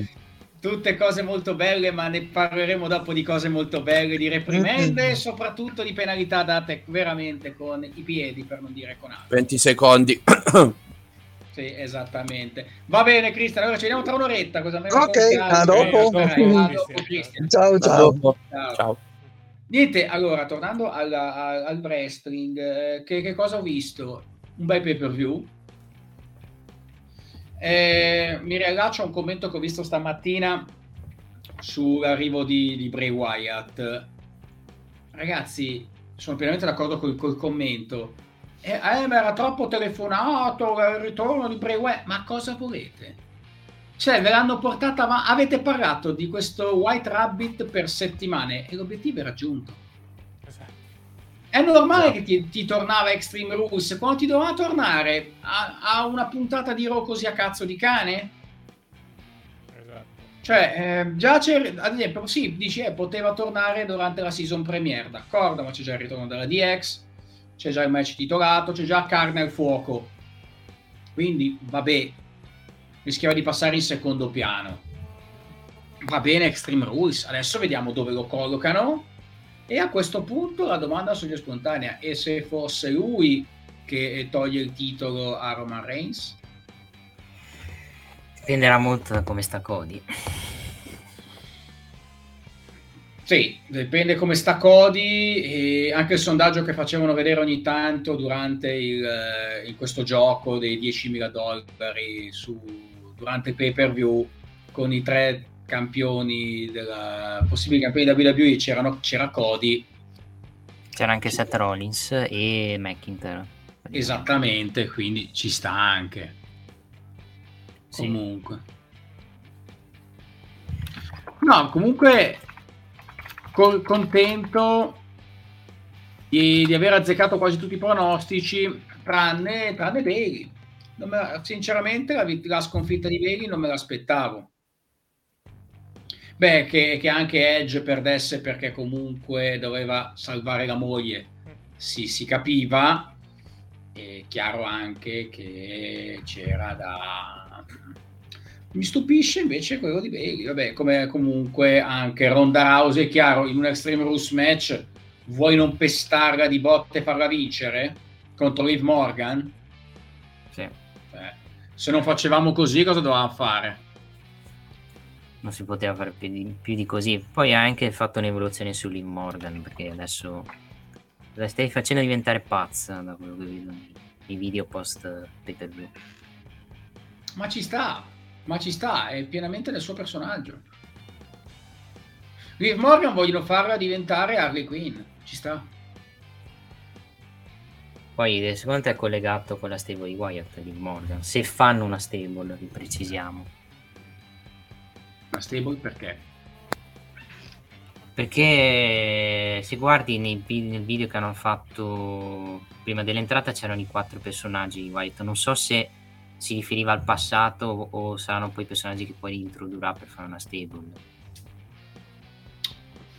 secondo me è semplicemente una stable una, un passato poi magari a Raw ce lo spiega una stable non ha senso anche perché eh, c'è già quella del Judgment Day. E già zoppica abbastanza. Adesso un attimino la stai rendendo credibile però voglio dire un'altra stable ok Liv Morgan e? Pare che, Harley- allora, pare se adesso, adesso diciamo questa notizia, pare che Wa- Bob Dallas eh, si avvicina al ritorno in WWE. oh madonna mia santa. Quindi io non escludo che mettano anche il suo fratello. Sì ci può, ci può anche stare, però voglio dire, ehm, poi, cioè, eh, questi devono fare i face per forza, o li mandi a SmackDown.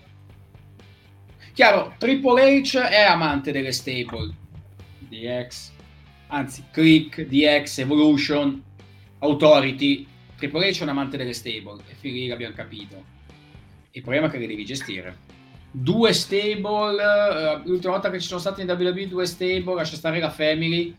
Oddio, non è che avevano fatto chissà quali risultati. Uno era, uno era il Nexus, l'altro era il Core. In verità non, so, verità non abbiamo due stable, ne abbiamo anche di più. che C'è conta l'Imperium, conta i Brawling Brutes, conta il Damage Control. Ce ne abbiamo, ne abbiamo tanti. Ma sono, sono un trio.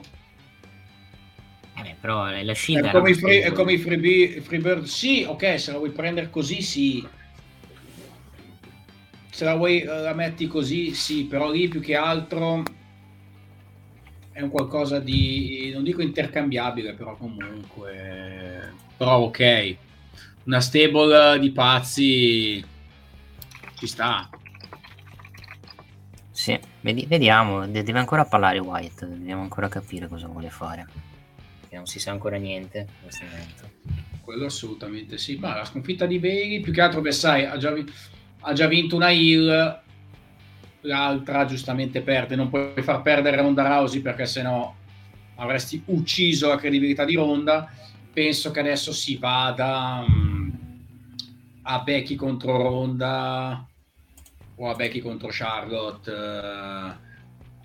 Penso che comunque con Liv Morgan possano andare avanti fino alla, fino alla Rumble e poi dalla Rumble in poi avremo Becky contro, contro Ronda WrestleMania.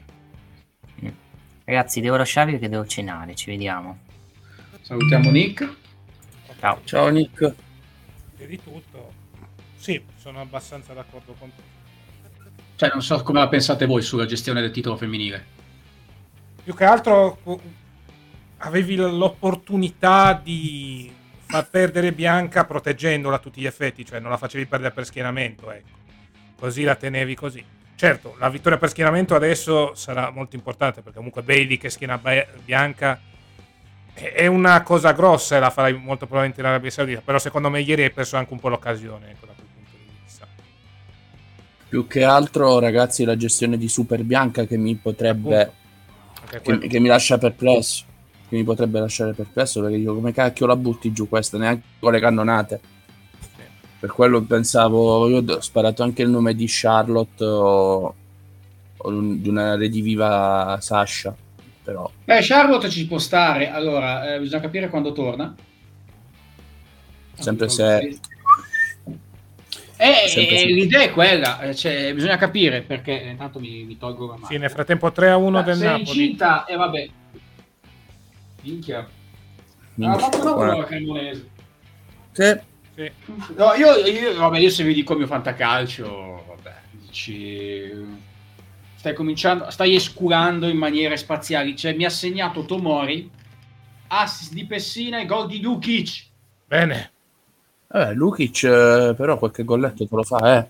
Eh, Dai. no, sì, avevo Mighi che Beto davanti, il mio, il mio avversario gli ha, segna- gli ha segnato Deulofeu. Vabbè, E mi, va, e è se- andata di, è andata di culo che lui c'aveva Milinkovic Savic in porta e io c'ho Rui Patricio. Spero che Quino di Lecce non faccia casino. Cazzo, ho preso un TT e ho detto, cazzo, sono così felice. Oh, un TT, finalmente. Ok. Boh, si è perso nei meandri di Lecce, non so. Eh, Comunque. tra i pasticciotti e il mare lì. eh. Eh, cozze, tutte le, i frutti di mare, tutto quello che si può Eh, ma, ma ne so qualcosa della, della cucina del posto, eh, quindi Non me lo dia a me. capisco.